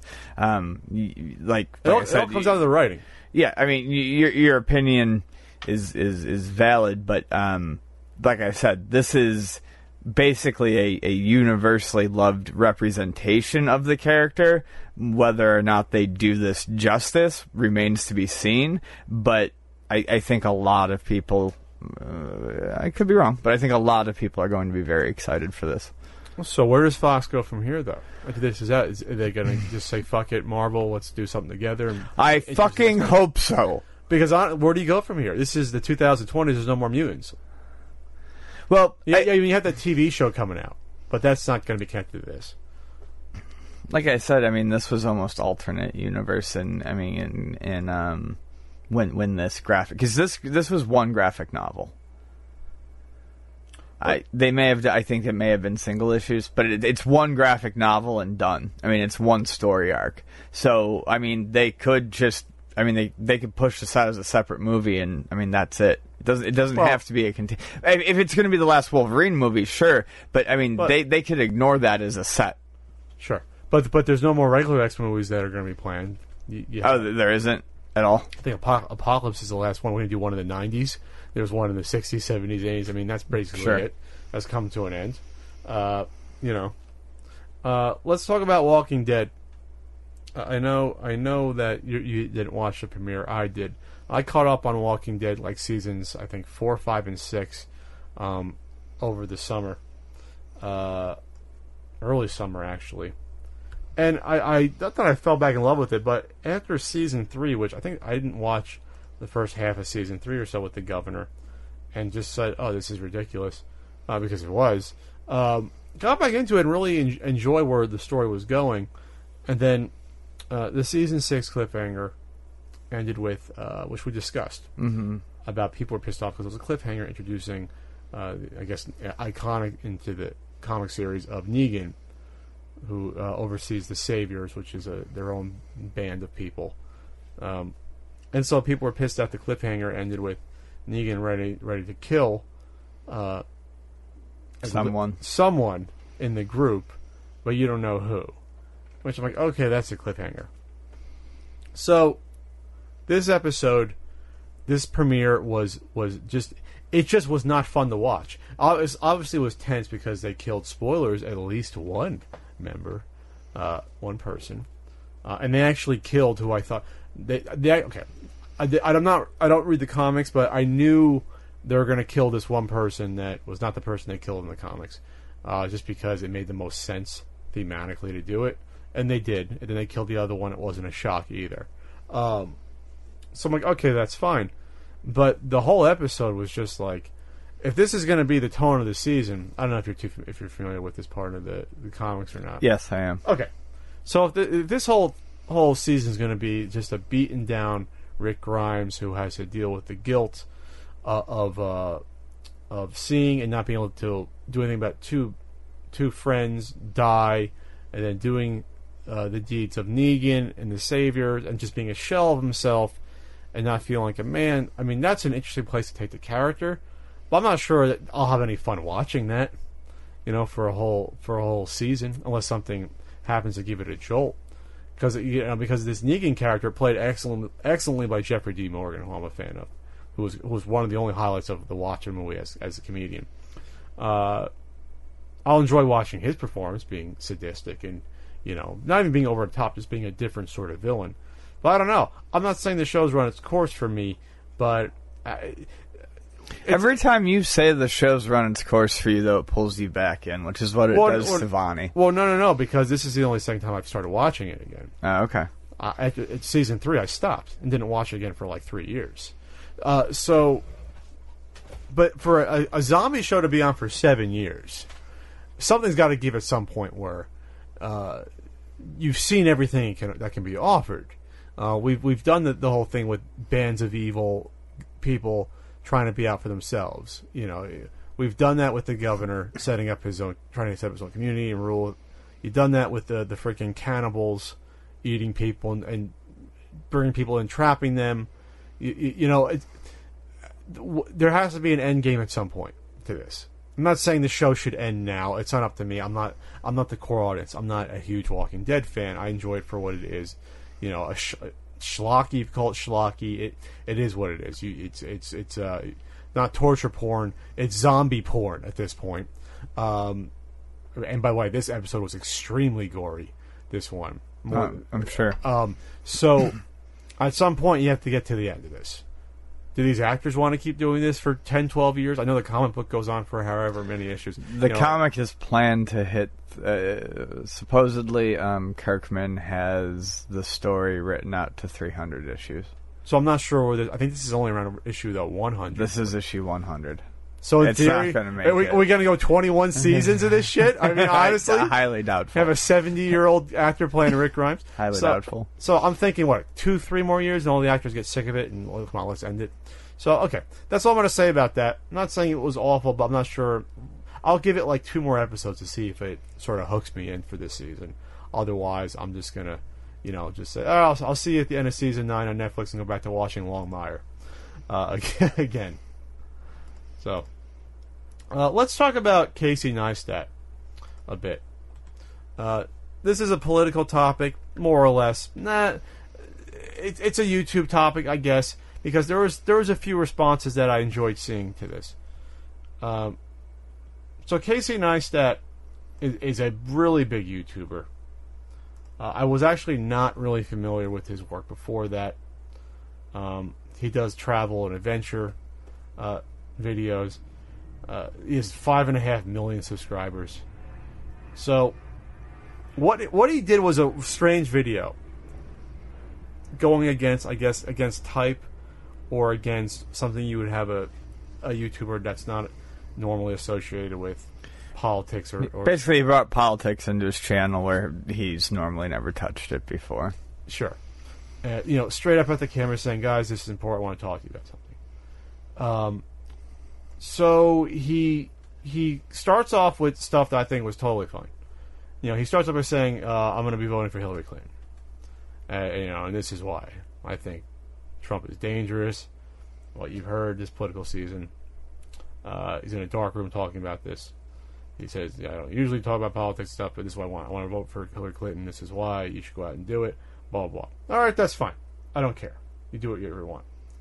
Um, he actually said, uh. I avoid talking politics on this channel in this forum because politics are divisive. There's always two sides. Republicans and Democrats. There's left and right. Uh, I can have my own opinion. There will always be an opposing one. That is the nature of a healthy democracy. But that this is not that. This is about a megalomaniac who is driven by nothing but ego. A man who cares exactly zero about the people of this country. A person who brags about sexually assaulting women and shames others for the way they look. I'm speaking up now because this election has very little to do with politics, policy, uh, or legislation. Uh, I'm not saying whether it's right or wrong. That's what he said. This election has to do with morals and principles. Then he talks about how he's voting for Hillary. Again, this is fucking fine. I have no problem. with No, I mean, want to do, th- this is up up to this point. I mean, yeah, that's Okay. cool. So he even says, you know, this is more about voting against Trump than for Hillary Clinton. Then, he, but this is where he kind of goes off the fucking rails here. I want to end this by calling out all the big YouTubers. Some I know, and some you viewers m- might know. See, making videos like this, they're not popular, even though this video got a shit ton of views. Uh, they're not going to get you subscribers. They're not going to boost your view counts. Uh, but there is something much more valuable to subscribers or dollars, and that's backbone. That is not being that is not being scared to stand up to, uh, to what is right, regardless of the cost. The top 20 YouTubers reach over a billion views every week, every seven days. We have the power to activate a demographic and electorate that is typically very that isn't typically very active. That is young people. This generation, if we all band it together, we have the power to ensure that this tax avoiding, lying, racist, misogynist stays away from power and out of the White House. But it requires all of us coming together. All right, okay. All right. So, if your favorite YouTuber says things like, I don't like to talk politics on my channel, or I'm not going to reveal who I'm voting for, call them out. Sitting on the sidelines this time around is not okay. This election is different. And this guy, and if this guy gets elected and you stood back with your arms folded and didn't speak out against him, it makes you complicit. It makes you partially responsible for handing him the reins of power. Alright, I'll see you tomorrow for a fun, happy video. All right, Casey. You know what's uh, not part of a healthy democracy? Forcing people to reveal their political beliefs and forcing them to campaign politically. That's not part of a healthy democracy. Part of a healthy democracy, Casey, is people having the right to the privacy of their political beliefs and what they want to do. And I'd be saying the same thing if you said the same thing about voting for Hillary or Trump. It makes no fucking difference. The fact of the matter is, it's counterintuitive and counterproductive, mind you, to tell people to go after other people to endorse a particular candidate. That I, I, I, I don't know what the hell uh, you were thinking saying this or how this is a good idea, because at the very best, what you're going to do is have YouTubers that don't want to talk about this, even if they agree to you, awkwardly going on their channel and making a, a political statement when they they really don't have to. It's up to them totally. You're forcing them into this strange spot, and this has happened where you have now people going onto bigger YouTubers' channels and saying, "Why aren't you talking about this? Why aren't you saying who you're voting for?" And in in this already extremely divisive election, which could be one of the most divisive we might ever see in our lifetime, I don't see how this fucking helps at all. Uh, I just don't. Um, and I, I'm just gonna say, I'm just gonna call out motivation here, just because, and this is gonna go into other directions, is that the timing is particularly weird mm. for this. If if this Mr. Neistat really fucking cared about Trump not getting into power, why did he wait until after the polls were tilted against Trump, where Hillary's in a commanding lead now, and not a month ago where Trump was basically tied or a little bit in the lead? It just comes across phony to me and disingenuous, and I just don't fucking get it. Uh, it, it there's no advantage to doing this at all. Uh, I think it makes you look like to me have less of a backbone uh, doing this, and it just stirs up trouble where it's not needed. Uh, and, and honestly, if you're looking for fucking YouTubers to tell you how to fucking vote, I don't want you to fucking vote. Uh, it, it doesn't make any sense uh, to me at all. No, I, I mean that was actually going to be my main point. I don't have a whole lot to say on it. Um, at first, it you know it's um, like I said, I, I agree with. I mean everything's fine, um, but then uh, telling people that they have to disclose their political beliefs is. Um, it's it, it's it's bizarre and, and, and overreaching, but my big thing. This is how I feel. Um, I agree with you wholeheartedly on that. If you need a YouTuber to convince you, to, if a if a YouTuber is going to convince you on who you want to vote for, I, I feel like you you're you're You're not an informed electorate at that point. it, it comes down to this. I've always said that if you don't know platform policy, if you don't know, don't vote just to vote. Yes. I really believe that yes, people need to get out and vote. More people need to vote. But if you don't fucking understand, if you truly don't fucking understand what's going on, don't vote. When I go and I vote and I get to that huge list of props and I don't know them, I don't just fucking wing it. I don't just read the tiny little paragraph and assume I know what's going on. If I don't know something about, you know, one of the candidates, you know, further down the list, I don't just fucking fill in the blank. You know, I, I vote what I know. You won't vote for the, comptroller if you don't know. I, I might toss a coin on the comptroller. No, I mean, uh, but I'm being serious. I, I believe that voting is very important and everyone should vote, but you also need to be politically informed. And if your decision hinges on some YouTuber telling you to go vote for someone Who never talks about who politics. never talks about politics, then fucking sit down. And, and, and, and do some now if that person gets you to go out and and research the candidates and you go learn something about the candidates and you make your decision and that person pushed you in that direction then fine but I don't like this whole idea of, and, and it's not just, now I'm talking broader.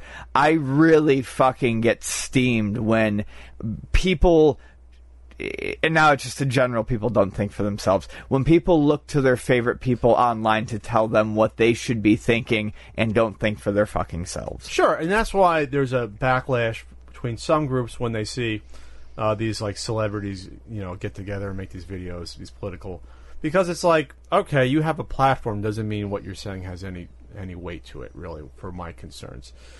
And the same thing here with the big with big YouTubers, you know, do I really need to hear fucking PewDiePie's opinion on politics? No. And, and he was one of the guys called out. Guess what? I don't think PewDiePie can fucking vote in this country. So like, why? No. So why? Why? Like, why would I care? You know, like it, it doesn't make a goddamn difference. Um, so yeah, and I'm very proud that a proper response peop from people like H3H3 and Boogie 2988 said, uh, no, vote for whoever the fuck you want to, and be informed. And, and actually, in those two cases, say you're not forced to pick between the two political parties. You can vote a third party. That's what they both said. That's what I always said, and that's also your option as well. Um, and that's what democracy is as well. It's not always a for or against vote. It's in theory, it's supposed to be voting for you think will do the best job. And when you think you're forced to vote for one of two parties, that's how you end up how we are now, uh, where you're picking between two candidates that are both uh, unlikable. Uh, and that's just not me saying that. That's in the polls uh, which has never happened before. In, uh, I don't think in a very long time where you had the two candidates both under 50% in the likability factor. Whole other conversation, but good on people trying to you know pump the brakes a little bit on this and not you know calling out fucking mobs to say, oh, tell me who you believe in or who you want to vote for. Hold the mayo. Hold the mayo. Hold the mayo. Do you not like mayo? No, I'm saying calm down. I am calm. No, not you. I mean, I, I'm talking about people in general. Oh, with, okay. with this shit. You know, my cousin uh, used to put mayo, globs of mayo on his pizza. Um, I've actually put mayo on pizza before. That's It's fuck- It's pretty good. That's fucking disgusting. It's not. I mean, I don't do it all the time, but it's not bad. Uh, speaking of disgusting, uh, Devin Faraci, who we've brought up on the show before, unfortunately. So, so I'm just gonna say this before uh, things uh, get get bad. Um, this guy seems like a total fucking scumbag. Uh, uh, the, the article was really long. I don't know who Devin Faraci is.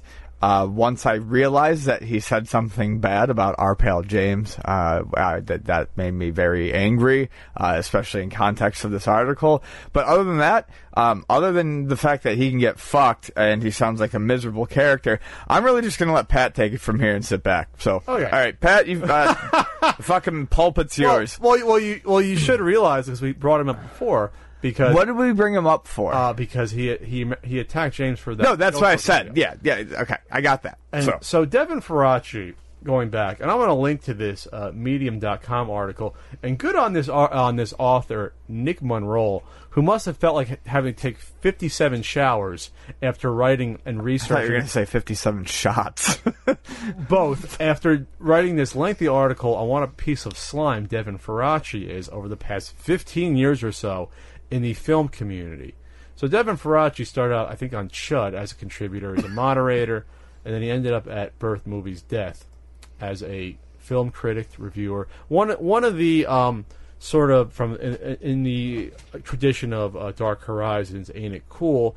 Where you have the rise of the internet blogger reviewer that gets some power because they have a website, not a traditional movie reviewer, from a newspaper. Now these guys coming up and you know they can type up stuff really quick and get it out there, and they've they've become the new wave of, of reviewers. So Devin Faraci has been in my sort of eye line the past, I'd say, two full years uh, as being a very strong sort of anti-gamergate voice. That's when I first sort of saw. Okay, I've heard the name before. Now I'm starting to see this guy pop up a lot more, writing a lot of these anti-gamer articles and such. Uh, but then it really sort of hit it in May when he basically wrote the article uh, uh, response to James saying, "I don't want to see a Ghostbusters movie because it's fucking shit." Basically, paraphrasing for James, basically calling James uh, a sexist, and even having the audacity to, to call him a, a limp dick loser on on Twitter. So, uh, and this is this and this goes beyond me being uh, being friends with James. This just goes on to just what type of character Devin Faraci is. Um, uh, even before this, seemed like just a loudmouth bully, someone who just got all his jollies off of just being uh, basically uh, a higher form of troll, but being paid for it and having lots of followers. A non-anonymous troll, you can say. This is a guy who even uh, had a, a, a fucking boxing match with a filmmaker because he was he went after this guy so viciously, this filmmaker, that I like, okay, we'll just do it in the ring for charity. And thankfully, Devin Faraci got his ass kicked. Why wouldn't he? Uh, but this is both karma and irony, since Devin Faraci has been a self-proclaimed feminist, uh, self going after others for what he called attacking women for not liking a fucking Ghostbusters reboot. Uh, so Trump was on that bus for the Today Show back in 2006, and this is when his uh, campaign started going south in the polls. When he was on the uh, on the bus with Billy Bush, who's actually, I believe, the nephew of the of the political Bushes, who's which is kind of ironic in of itself that Bush helped bring down Trump, but recorded about uh, grabbing, joked about grabbing women's pussies because he had the power to do so because he's Trump and whatever else. Uh, you know, obviously, not not the statement you want to be making, uh, put in a political season or not, on a hot mic, on a live mic. So Devin Faraci commented on this on Twitter, and a twist of fate got a response from a woman who said, "Yeah, remember the time?" And I'm paraphrasing. Remember the time that you grabbed my pussy at a bar and bragged about it to your friends. Yeah. Just disgusting. And then Devin Faraci responded with, uh, you know, I do not remember this. I can only believe you and beg forgiveness for having been so vile. Because, yes, you regularly grab people's, uh, women's, uh, privates in public and forget it fucking happened. So a cop out at the time. He knew it fucking happened. It was so long ago he probably thought that no one will ever bring this up, but he got called in the carpet for it publicly on Twitter. And that was his last tweet on Twitter. Uh, he was shortly after removed from his position at Birth Movie's death, rightfully so, and is, and is now gone from that as editor in chief, and hopefully will never be seen again in the public eye. I'm hoping. Uh, which is all fine. Now I'm just stating facts of what happened. Uh, if you go read this article from uh, Nick Monroe again, who probably had to take a chemical bath after digging up all this shit that Devin Faraci had done over the years, bully people, talk bad about colleagues, uh, just being a toxic toxic asshole. Uh, even before this is going way before any Gamergate bullshit. This is stuff going back 10, 12 fucking years. Uh, attacking uh, one of the producers of the Transformers movie just really awful stuff. Uh, stuff that happened in person, being being drunk at, at uh, after parties, just acting like a complete jackass. This is this is why I'm bringing this stuff up. Is that the problem isn't Devin Faraci. The problem is the community he was in and the people around him allowing this fucking behavior for over a fucking decade, allowing it for a dozen years, and being silent about it. Because this isn't, from all the evidence, the first time he was awful towards a woman, or just awful in general. But there was this silence in, I guess, this film critic community that never called him out on it and allowed him not only to thrive, but to be promoted and to have a, a, light shined upon his work. And it's fucking filthy that it was allowed to happen. And even more so, and I don't know if I'm treading the dangerous ground, but for him to come out as the, in the past three, four, five years saying, "Well, I'm all for women and I'm a feminist," I'm not saying there was a then more general silence because he seemed to be now an ally of the feminist community, but you know, this is not a fun guy, not a fun guy, not a good guy in, in general, and it seemed like him calling himself a feminist gave him an extra fucking shield of protection in order to be a fucking uh, sexual uh, assaulter and to be uh, ignored about his past behavior, but then allowed to thrive because of that. And that's what annoys me. Because if anyone, uh, if anyone should have been called out a nasty behavior, it should have been this guy. And it's one thing to go after people for saying, "Well, I don't want you uh, censoring my games," or uh, "I don't want a female Ghostbusters movie." you want to attack someone uh, for that, for their what you think are misogynist or sexist beliefs. That's fine. You know what's worse though than not seeing a fucking Ghostbusters movie because it stars women. What's worse than that is sexually assaulting a woman. I would think that's a little bit worse than that, just slightly. And it sounds like with this woman responding to Devin Faraci, this wasn't the first time she brought this up. She had brought it up before and was basically ignored. So, all around, a disgusting situation. Absolutely disgusting. And now you have other people coming out, and this is all public. I'm not starting to start drama, but you have guys like Bob Chipman even saying, yeah, you know, I've known about awful behavior like this in the in the past in film communities or whatnot, and never said anything about that, and bad on me. Yeah, absolutely bad on you.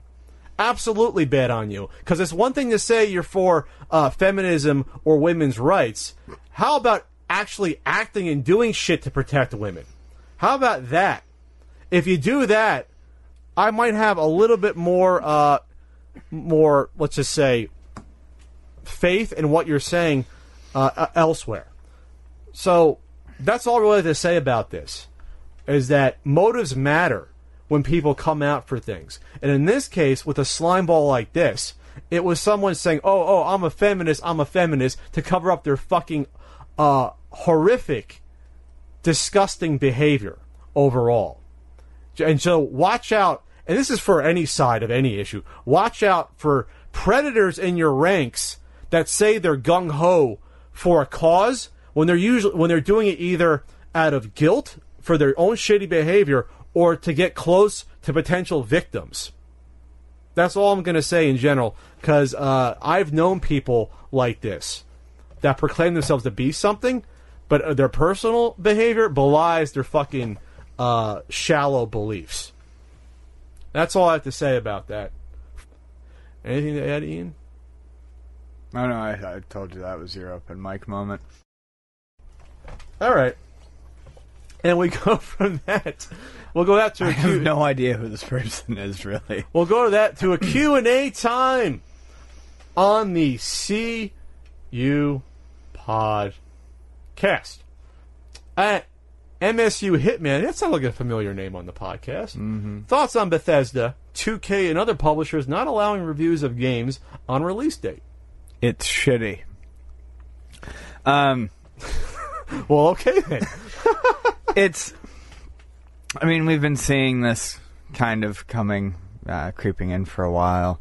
Uh, you know, review embargoes that uh, you know uh, won't allow reviews uh, until the day that they're the games are released, or until the um, until the day the games are released, uh, so that people who have pre-orders, you know, generally.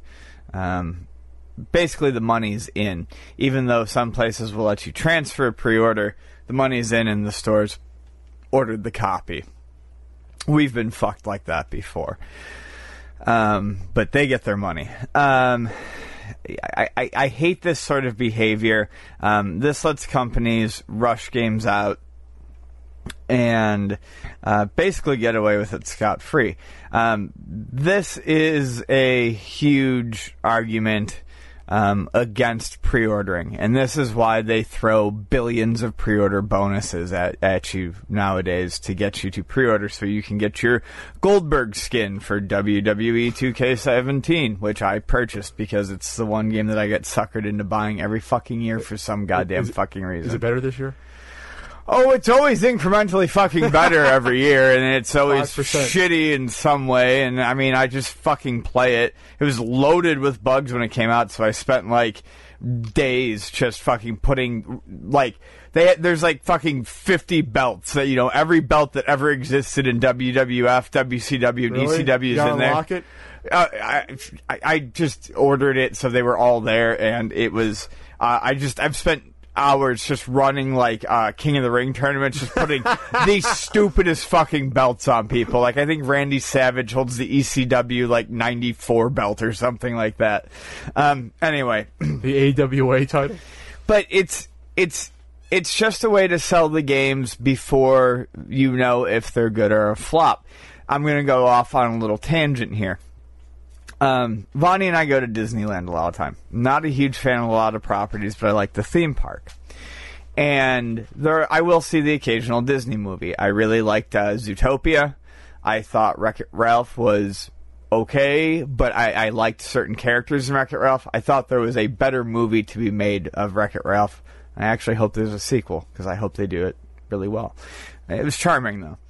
So I go and I've seen these movies and I'm like, okay, I want to find like a little something from these movies, right? And we go shortly after the release of these movies. And now you think you go to Disneyland, right? And you're going to find merchandise for all this shit, right? Because it's just come out, it's popular, whatever. And it's nowhere. And you ask these people, why do you have any merchandise? Oh, no, no, no. Before the movie was released, it was all over the fucking park. We went this time, right? Mm-hmm. And I was looking for something from Zootopia. There was nothing. But you know what you could buy all over the fucking park?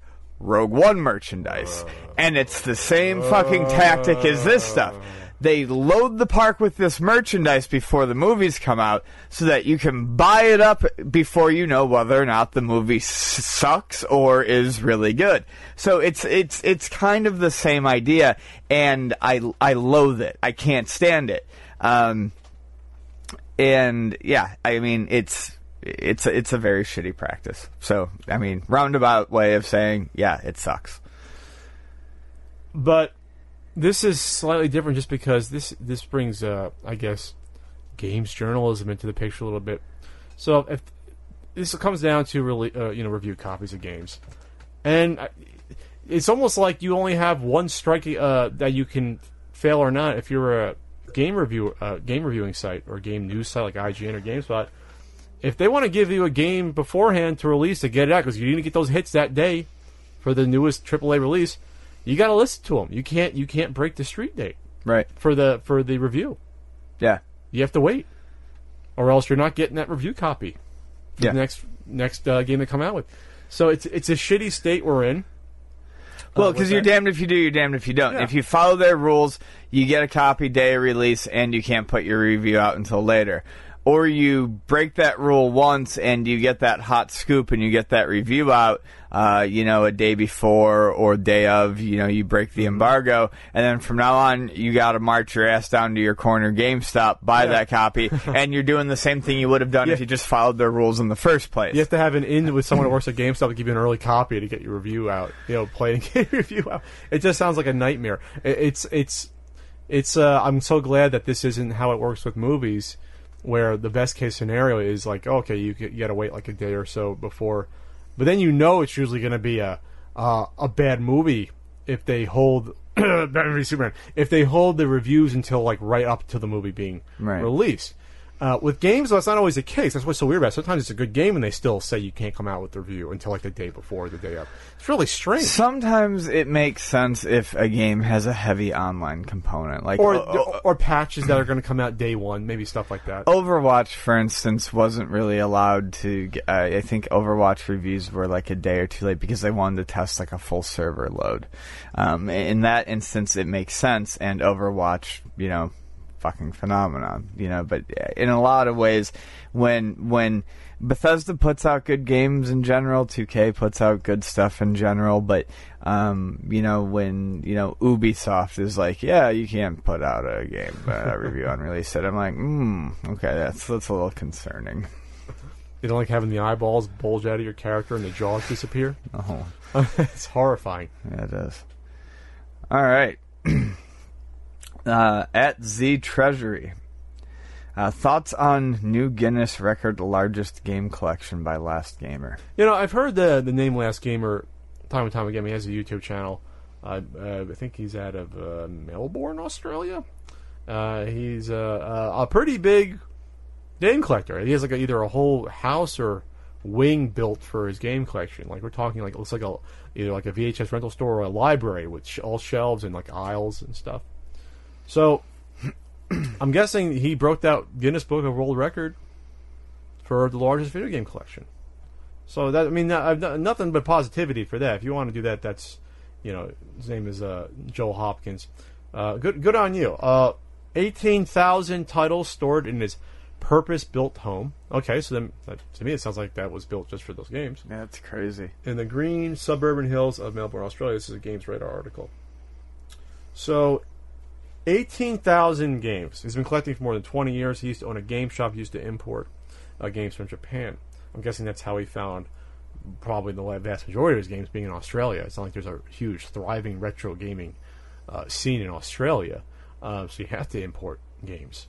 I'm not sure if 18,000 separate games probably came out in Australia uh, over the years and years. So it's imp- it's absolutely impressive. I'm not. Don't get me wrong.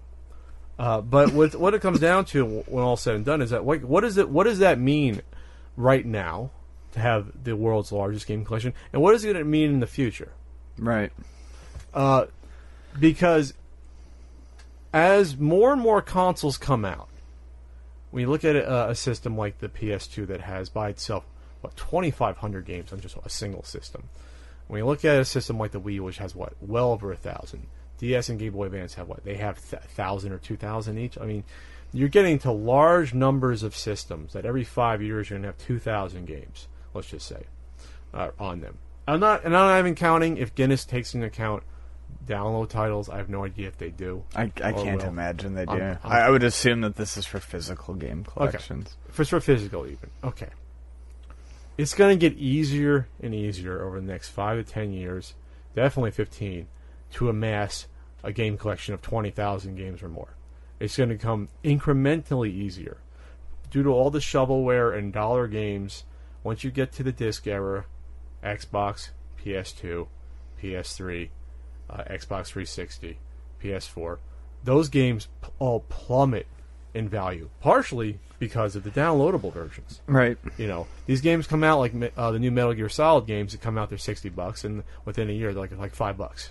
You know, Sure. So when that becomes, and that will become a bulk of these libraries in the future, uh, for the vast majority, uh, it's not going to become as impressive. Maybe now, if, if his if his collection is you know '90s and before, yes, but Well, it sounds like a lot of it is. I mean, reading here, it sounds like a lot of it is is new and modern, or new and retro. sure, it has to be to get to that to that. point. And I like, I kind of like his his idea on it. I mean, i i he seems like I don't know. He seems like the type of collector I like. I mean, this this sentence in particular. Um, hold on. Uh, um, ah, shit, I lost it. Um, so this sentence in particular just kind of. Uh, um, uh, this paragraph I like.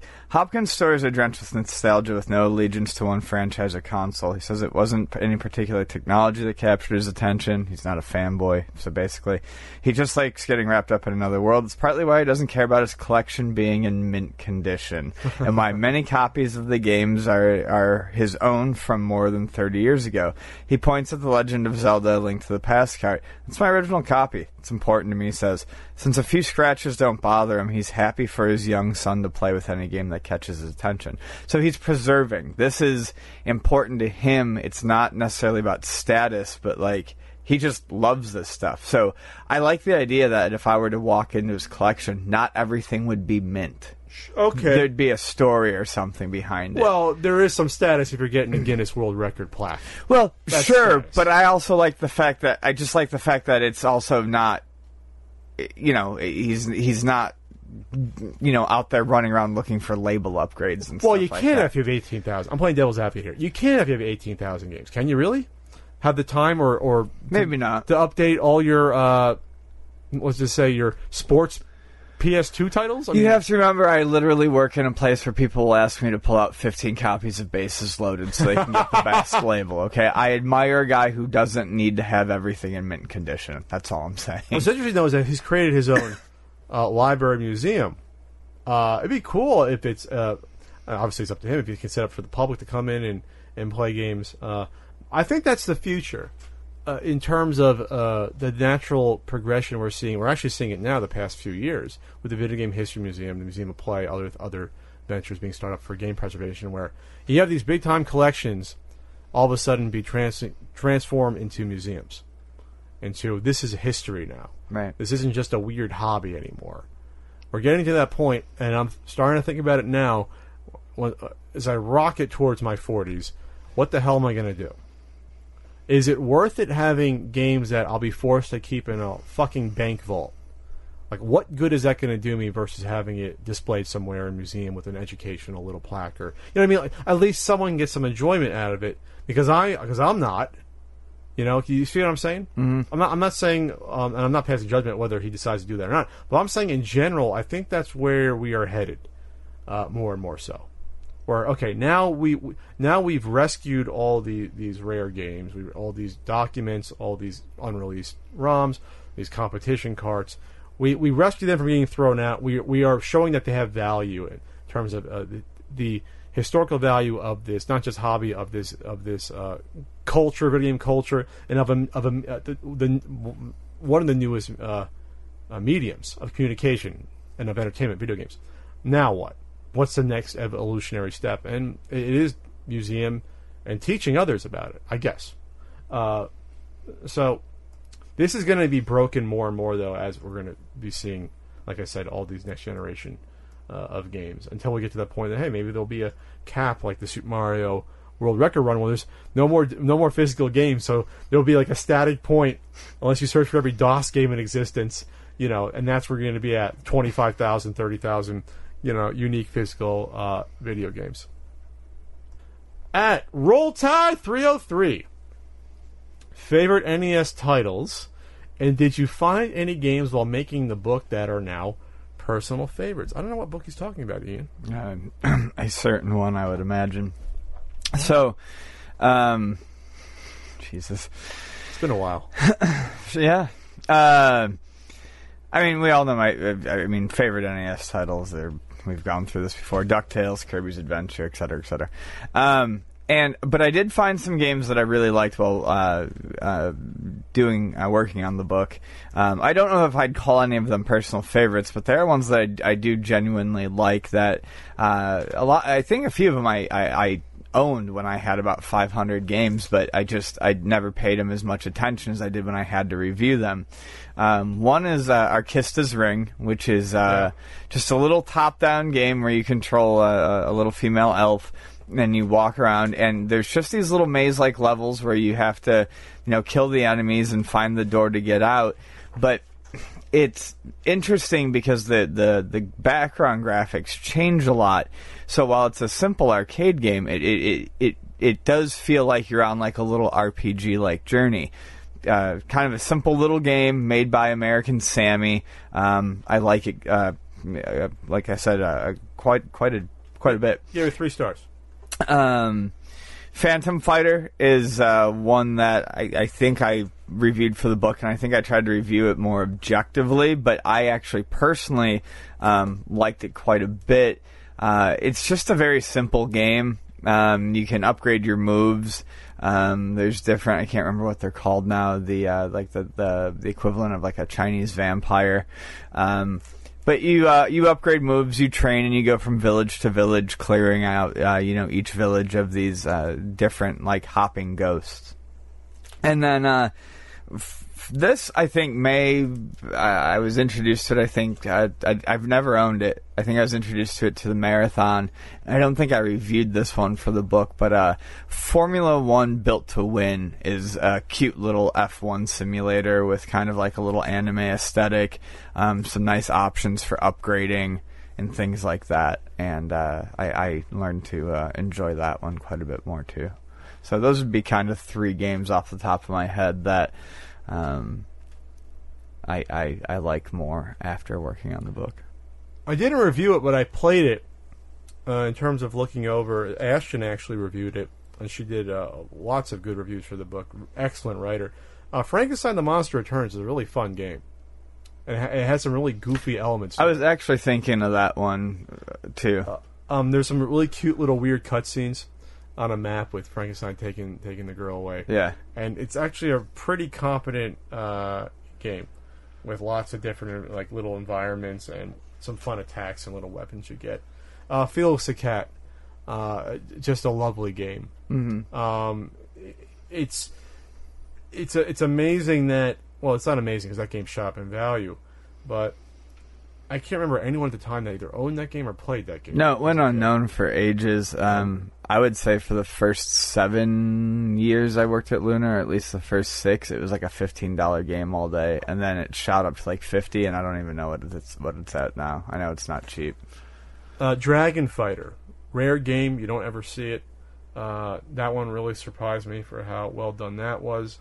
That's the one where you you know you side scroll, you know, hacking and slashing, and then you change into a uh, change into a shooter, really as a dragon, and that's that's sort of a original, sort of unique idea. You don't, you don't really see much in the library. Um, yeah, just just going through.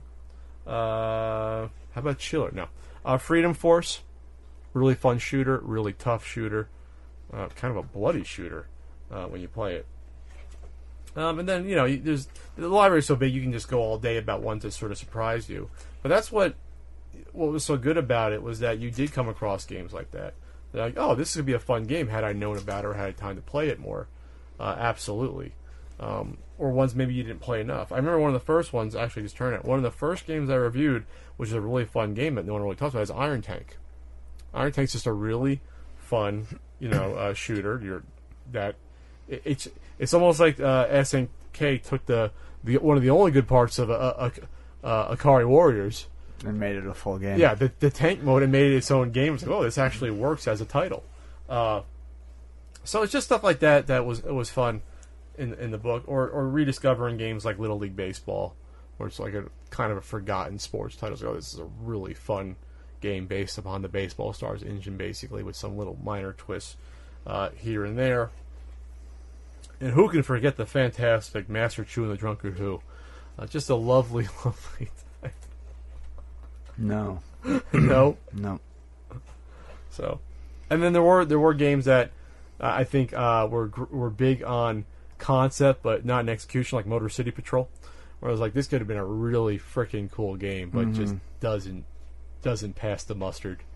Uh, you know, you know stuff like that, or Pictionary, which is a design nightmare and just really awkward with its mini games. So that's it. I hawked the book enough for this segment. Mm-hmm. It's right here. Wait for the app. The app will be fun when the app comes out. Trust me. All right. Ian asks, Hey, Pathy on the Ask Punk. Have you been watching WWE? What do you guys think about SmackDown being better than Raw as of lately? "All right, I haven't been paying attention. I haven't talked about WWE in a couple months. I think at this point. Weeks. Uh, oh, really? Is it? Yeah, we've, we've we've been trying. I've been trying to get back into it. Raw- You have been. I went to SmackDown Live a few weeks ago. It was fun. Yeah. Raw right now is in a weird state, but it really shows you needed that brand split. You really did because before SmackDown was like, like a placeholder show. You really need to watch, even before uh, a pay per view or, or event, whatever they call them now. You didn't need to watch SmackDown. Like Raw took care of it, so they needed to do the split, the, the brand split, uh, for two reasons. One, SmackDown didn't fucking matter anyway, and now SmackDown's live, which is a lot better. Uh, too many good wrestlers, too many good wrestlers coming up through NXT and adding a full fledged female division uh, and plus a cruiserweight division. So all those reasons you had to do that. But it's a shame that the cruiserweights are on the three hour Raw and not SmackDown. Because I think SmackDown it would have been appreciated a lot more with Daniel Bryan there. Uh, you know, kind of a cruiserweight in his own right. And he's one of the guys that did commentator uh, commentating along with uh, Mauro Ranallo, who did the Cruiserweight Classic, and now but he's not talking about them on SmackDown. So it's just kind of weird. So right now the cruiserweight division is, is sort of uh, I don't want to say it's failing, but it's directionless. You have uh, the champion, uh, what's his name, CJ CJ CJ uh, Perkins, with his video game theme, which is fine, but the video game fucking talking is, is terrible. Like in, in when he's talking to Brian Kendrick, who's awesome by the way. I love that Brian Kendrick's back. The only reason to watch Cruiser Division, he's like, dude, you don't get the extra life for that, or you can't just hit the pause button. It is fucking awful. The dialogue being written for him. It's a fucking joke. I understand you have a cute little video game like intro and theme. Doesn't mean you gotta talk in video game Lingo. lingo. It's it's fucking awful. Uh, that said, uh, the Chris Jericho Kevin Owens stuff is some of the best, funniest stuff.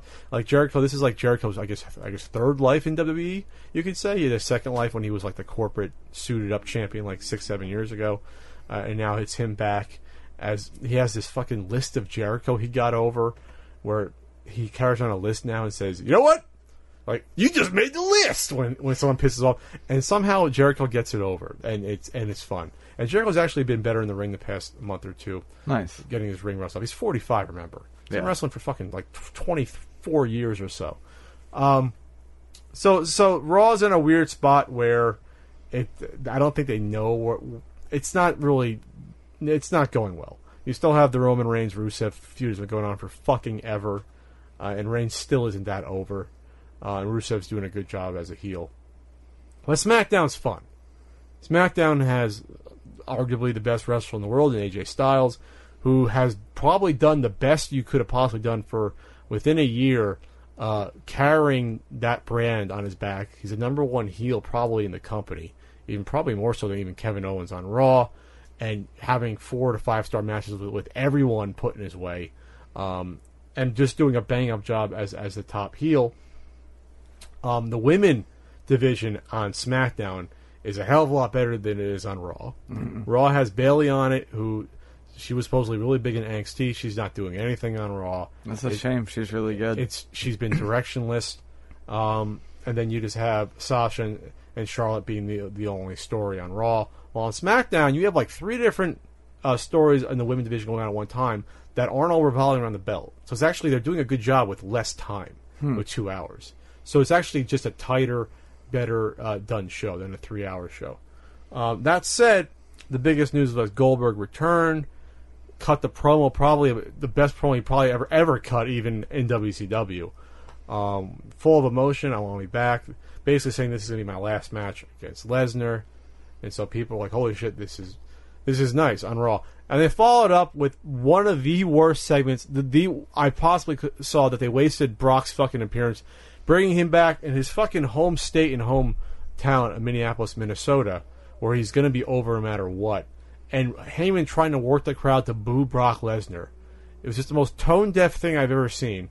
Uh, they were saying Goldberg sucks on TV after he's come came back to a thunderous applause the week before. They should have just not had Lesnar on that show and just and just ignored it if they're trying to make Lesnar the you know the heel. Just really bad. Like like they ended it just abruptly and Heyman just walks out with Lesnar and everyone's like confused like what the fuck did I just watch? Like what I don't understand the point of it. You have to watch it. It was the most w- bizarre segment, especially with Paul Heyman who usually knocks everything out of the Right. park. It was just bad, just badly conceived and badly uh, followed through. But that said, there's some good stuff going on because you have a, a lot of talented wrestlers. You have uh, some people lost in the mix, like Sami Zayn, who's fighting Braun Strowman. Um, and you know, you have some weird shit like you have Randy Orton uh, still fight, fighting uh, fighting Bray Wyatt, and Bray Wyatt. They're trying to figure out how to get him wins and get him to be a viable threat, but it's almost like you know two years too late for that. Ziggler probably uh, having a second resurgence, winning the IC belt against the Miz, which is probably one of the best stories of the year.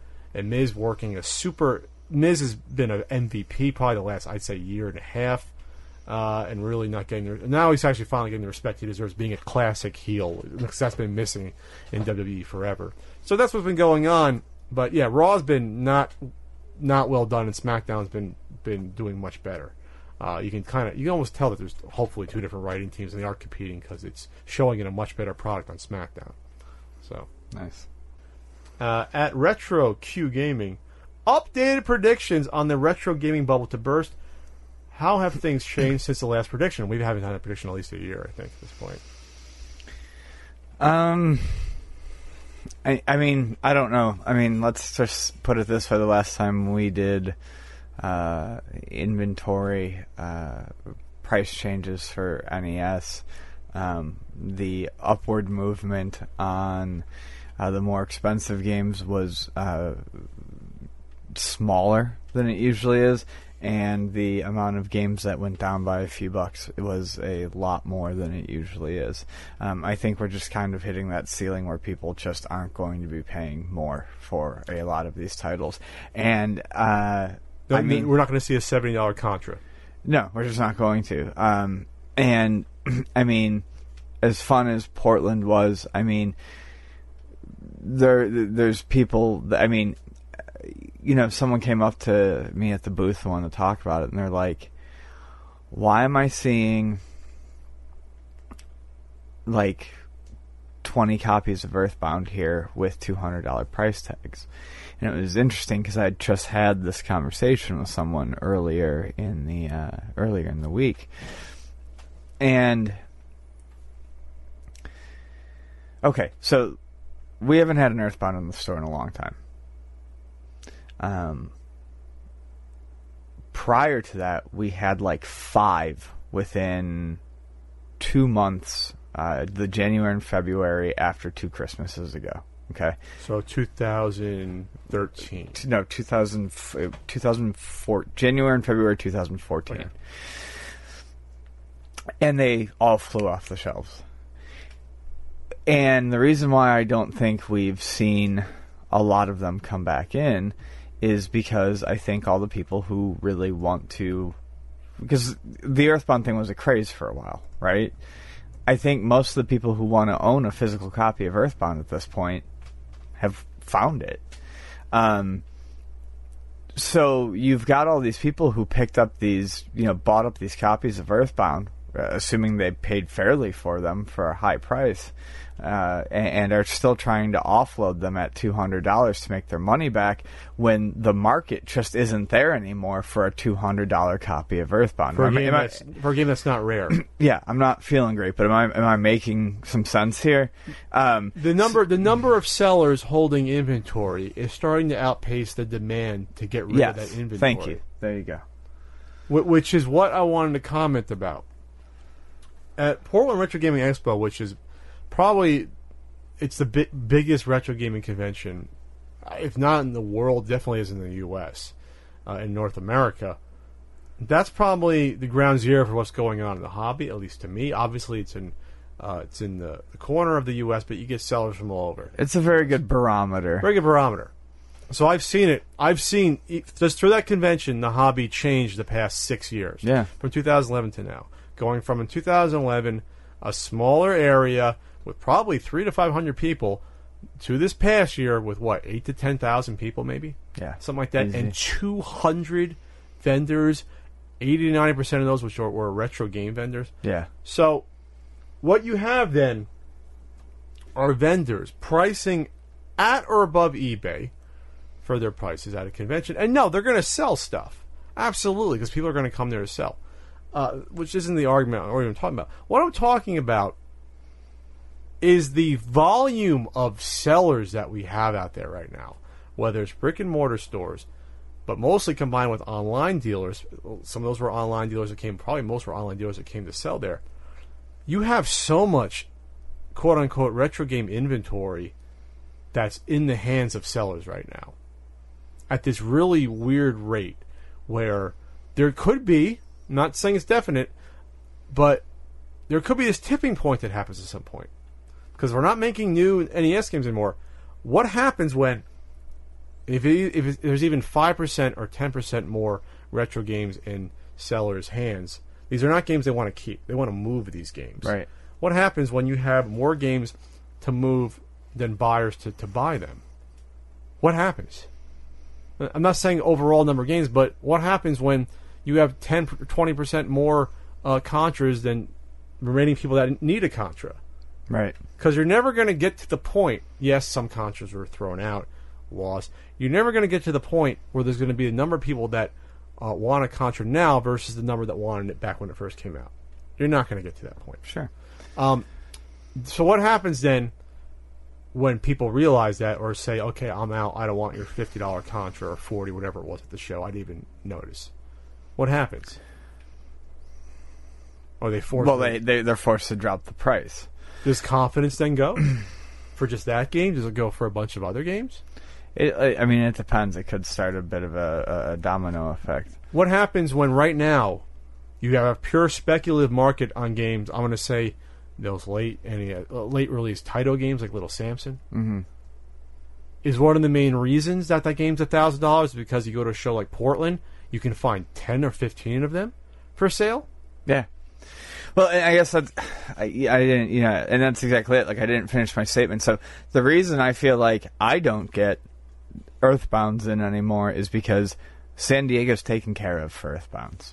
Very few people call me up and ask for it anymore. Mm-hmm. Most of the people who are asking just want to know if I have one. They then say, I've already got my copy. So the market's saturated. In San Diego. The people who want it have it, and they're not selling it back to me. But you go to a place like Portland, that's not the case for all these sellers. And then, I'm sorry to, to finish the, the story. The, the person who was talking to me about you know how they're seeing like you know like 20 earthbounds now you know with Mm-hmm. $200 price tags i forgot the most important thing they said was last year and the year before i couldn't find an earthbound here to save my life and so you know that's the thing. Now all of a sudden there's a glut of them and, you know at these you know at these conventions you could probably walk in and trip and fall on an earthbound just like you can walk in and trip and fall on a little samson. If you want a little samson you can find it at a convention. No problem. I can find it. This is the problem. Uh, um, there are thousand dollar games that you have a hard problem finding, which to me means that they're more a lot more rare than these ones are just getting swapped around Mm-hmm. between seller and buyer. You go on eBay right now, I see one, two. Let's see, these are real ones. Three, four. Let's see, five, six, seven, seven authentic little Samsons that are priced over a uh, thousand dollars. Seven of them. Then you, I'm not even counting the complete in box ones that are going for a few grand, or the seal one they want thirty thousand for. Seven a thousand dollar games. The rarity is not lining up to the demand versus the price at that point. That to me tells me that that's a purely speculative market at that point. Purely. Because, like I said, again, uh, again, it's might come down to game versus game. Like you said, you can have hundred dollar games where maybe well, that's more reasonable, so those will get actually bought more by collectors. But once you see a game like that, where there's seven at one time available at a thousand dollars, that's just a game of chicken at that point. At what Fucking point? crack a beer and sit tight. Yeah. Um, again, that, that again, that doesn't mean every game is going to crash. That little Samson at some point that's coming down. I think that has to at some point, whether it's this year, next year, three years. This isn't a fucking Stadium Events game where you have to search high and low. This is a game where again we could have bought five of them in fucking Portland if we wanted to. I can buy ten of them online right now. And, and there's probably sellers doing that, like that fucking Game King guy, and buying 20 and driving up the price. That's a bubble. That's speculation. Again, it's going to vary system to system. But like you said, there will be a point where people don't want to pay uh, fifty dollars for a common game like Legend of Zelda. It just is, it ain't going to happen. Mm-hmm. People have to worry about themselves, worry about life, and just get a fucking flash card and be done with it, and just say, okay, bye everyone. I, I'd rather have money and go on vacations and not eat ramen for the rest of my life, and, pl- and still enjoy video games. So, hey, American Express card members, you don't want to miss this. Now through December 31st, there's a big reason for you to shop small at local stores in your neighborhood. Learn more and enroll your eligible card today at americanexpress.com slash shop small offer. Terms apply. Ian, are we doing an unboxing? We're good for now. We're good for now. We'll do it some other time. We're sorry we haven't gotten to unboxing your cool stuff. We haven't done it for a few months. We'll get back to it. But we're kind of tired and exhausted. But thanks so much for being a part of the podcast. Thank you. Like us and subscribe. We're on, what are we? Podbean. We're on iTunes. We're on, Stitcher. not, I was supposed to say Switch. We're on the Nintendo Switch. We're on that Switch joint, the kill switch. Uh, we're on all those. Um, and then, uh, yeah, uh, we have a Patreon, patreon.com slash pixelsickle. P X L S I C L E. And if you want to advertise with the good old podcast, shoot an email to cupodcast at thepunkeffect.com. Our NES Marathon's coming up November 12th and 13th. Uh, go to nesmarathon.com. And don't forget that my pal Pat Contri has a certain NES guidebook. You know, I wasn't going to mention it, but it's available at ultimatenes.com. Ian's check is in the mail uh, for that mention. What's his CPM on that mention? Um, and then I'm going to be at Retro Game Con November 5th and 6th in Syracuse. So for Ian Ferguson, That's me. I'm Pat Contri. I'm recording with a new computer that made sounds by itself, and I can't, I still can't figure out how the hell it works. But I think it's going to be cool. I'm excited. Yeah. I don't have those problems with my same computer. What are you trying to say?